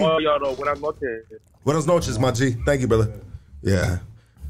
They were. It was blowing up left and right. A minute still coming. We're at uh, three hundred and forty-two dollars and ninety-seven cents and shit, dog. I mean, I'm gonna come. I'm gonna come with this dude for. I'm gonna have him like thirty-four dollars and ninety-five cents. He'd be like, "Hey, dog, you owe me two cents, homie." Yeah. You don't fuck with this dude right here. You're on Hoodstocks. Talk to us. Hey, dog, um, how does a black hyena find out that she's pregnant? I don't know, dog. She goes to Church's Chicken. What is it, dog? Tell me. When she pulls up a tampon and all the cotton is picked. Come on, bro. That shit wasn't even funny, dog. Look at me. Dog, that shit was horrible, bro. Straight up. And you don't call in with no racist jokes, yeah, dog. dog. Unless it's the people of color on this channel, dog. You know what I mean? Then it's cool, even though we talk shit right yeah. here, right? You know what I mean? But don't be that dude, bro, that because whack. I got your number that now, bro. Whack, yeah. Put him out and hate him on his fucking voicemail. Um, bro, this has been dope, dog. We're done with the callers. Thank you so much, brother. Man, I thank you for this opportunity. Yeah. I, I really do. Let me get this last one. It's from Kansas City. Yeah. And I just, just because I've seen the state. Go ahead. You're on Hoodstocks. Last phone call. Yo, what up? What up? This question for Brian. Uh, what type of music did you listen to, like, before you went to the Pinta? And then when you got out, like, how was uh, how was that transformation? Because you've been uh, in there for so long. I mean, that's crazy. Yeah, my musical taste has evolved. But uh, before I went in, um, Tupac. Uh, and when I got out, Tupac. Hey, yeah. There we go, baby. Yeah. Well, you know we're gonna play after the podcast, Tupac, homie. Hell yeah. Shit, yeah. Say no more, dog. That's the biggest right, request we've ever gotten right here. All right, bro. Good oh, question, you, dog. Good question. Good question. I mean, in the best food that you've had since you've been out. Yes, that's what I wanted to ask. Um, my brother took us all out. Uh, my family, my mom, my sister, my friends, uh, my fiance, my nephews. Uh, you know, Adrian. We all went to Outback Steakhouse and. Um, The lobster, like I, I never had lobster. Surf and turf. Damn.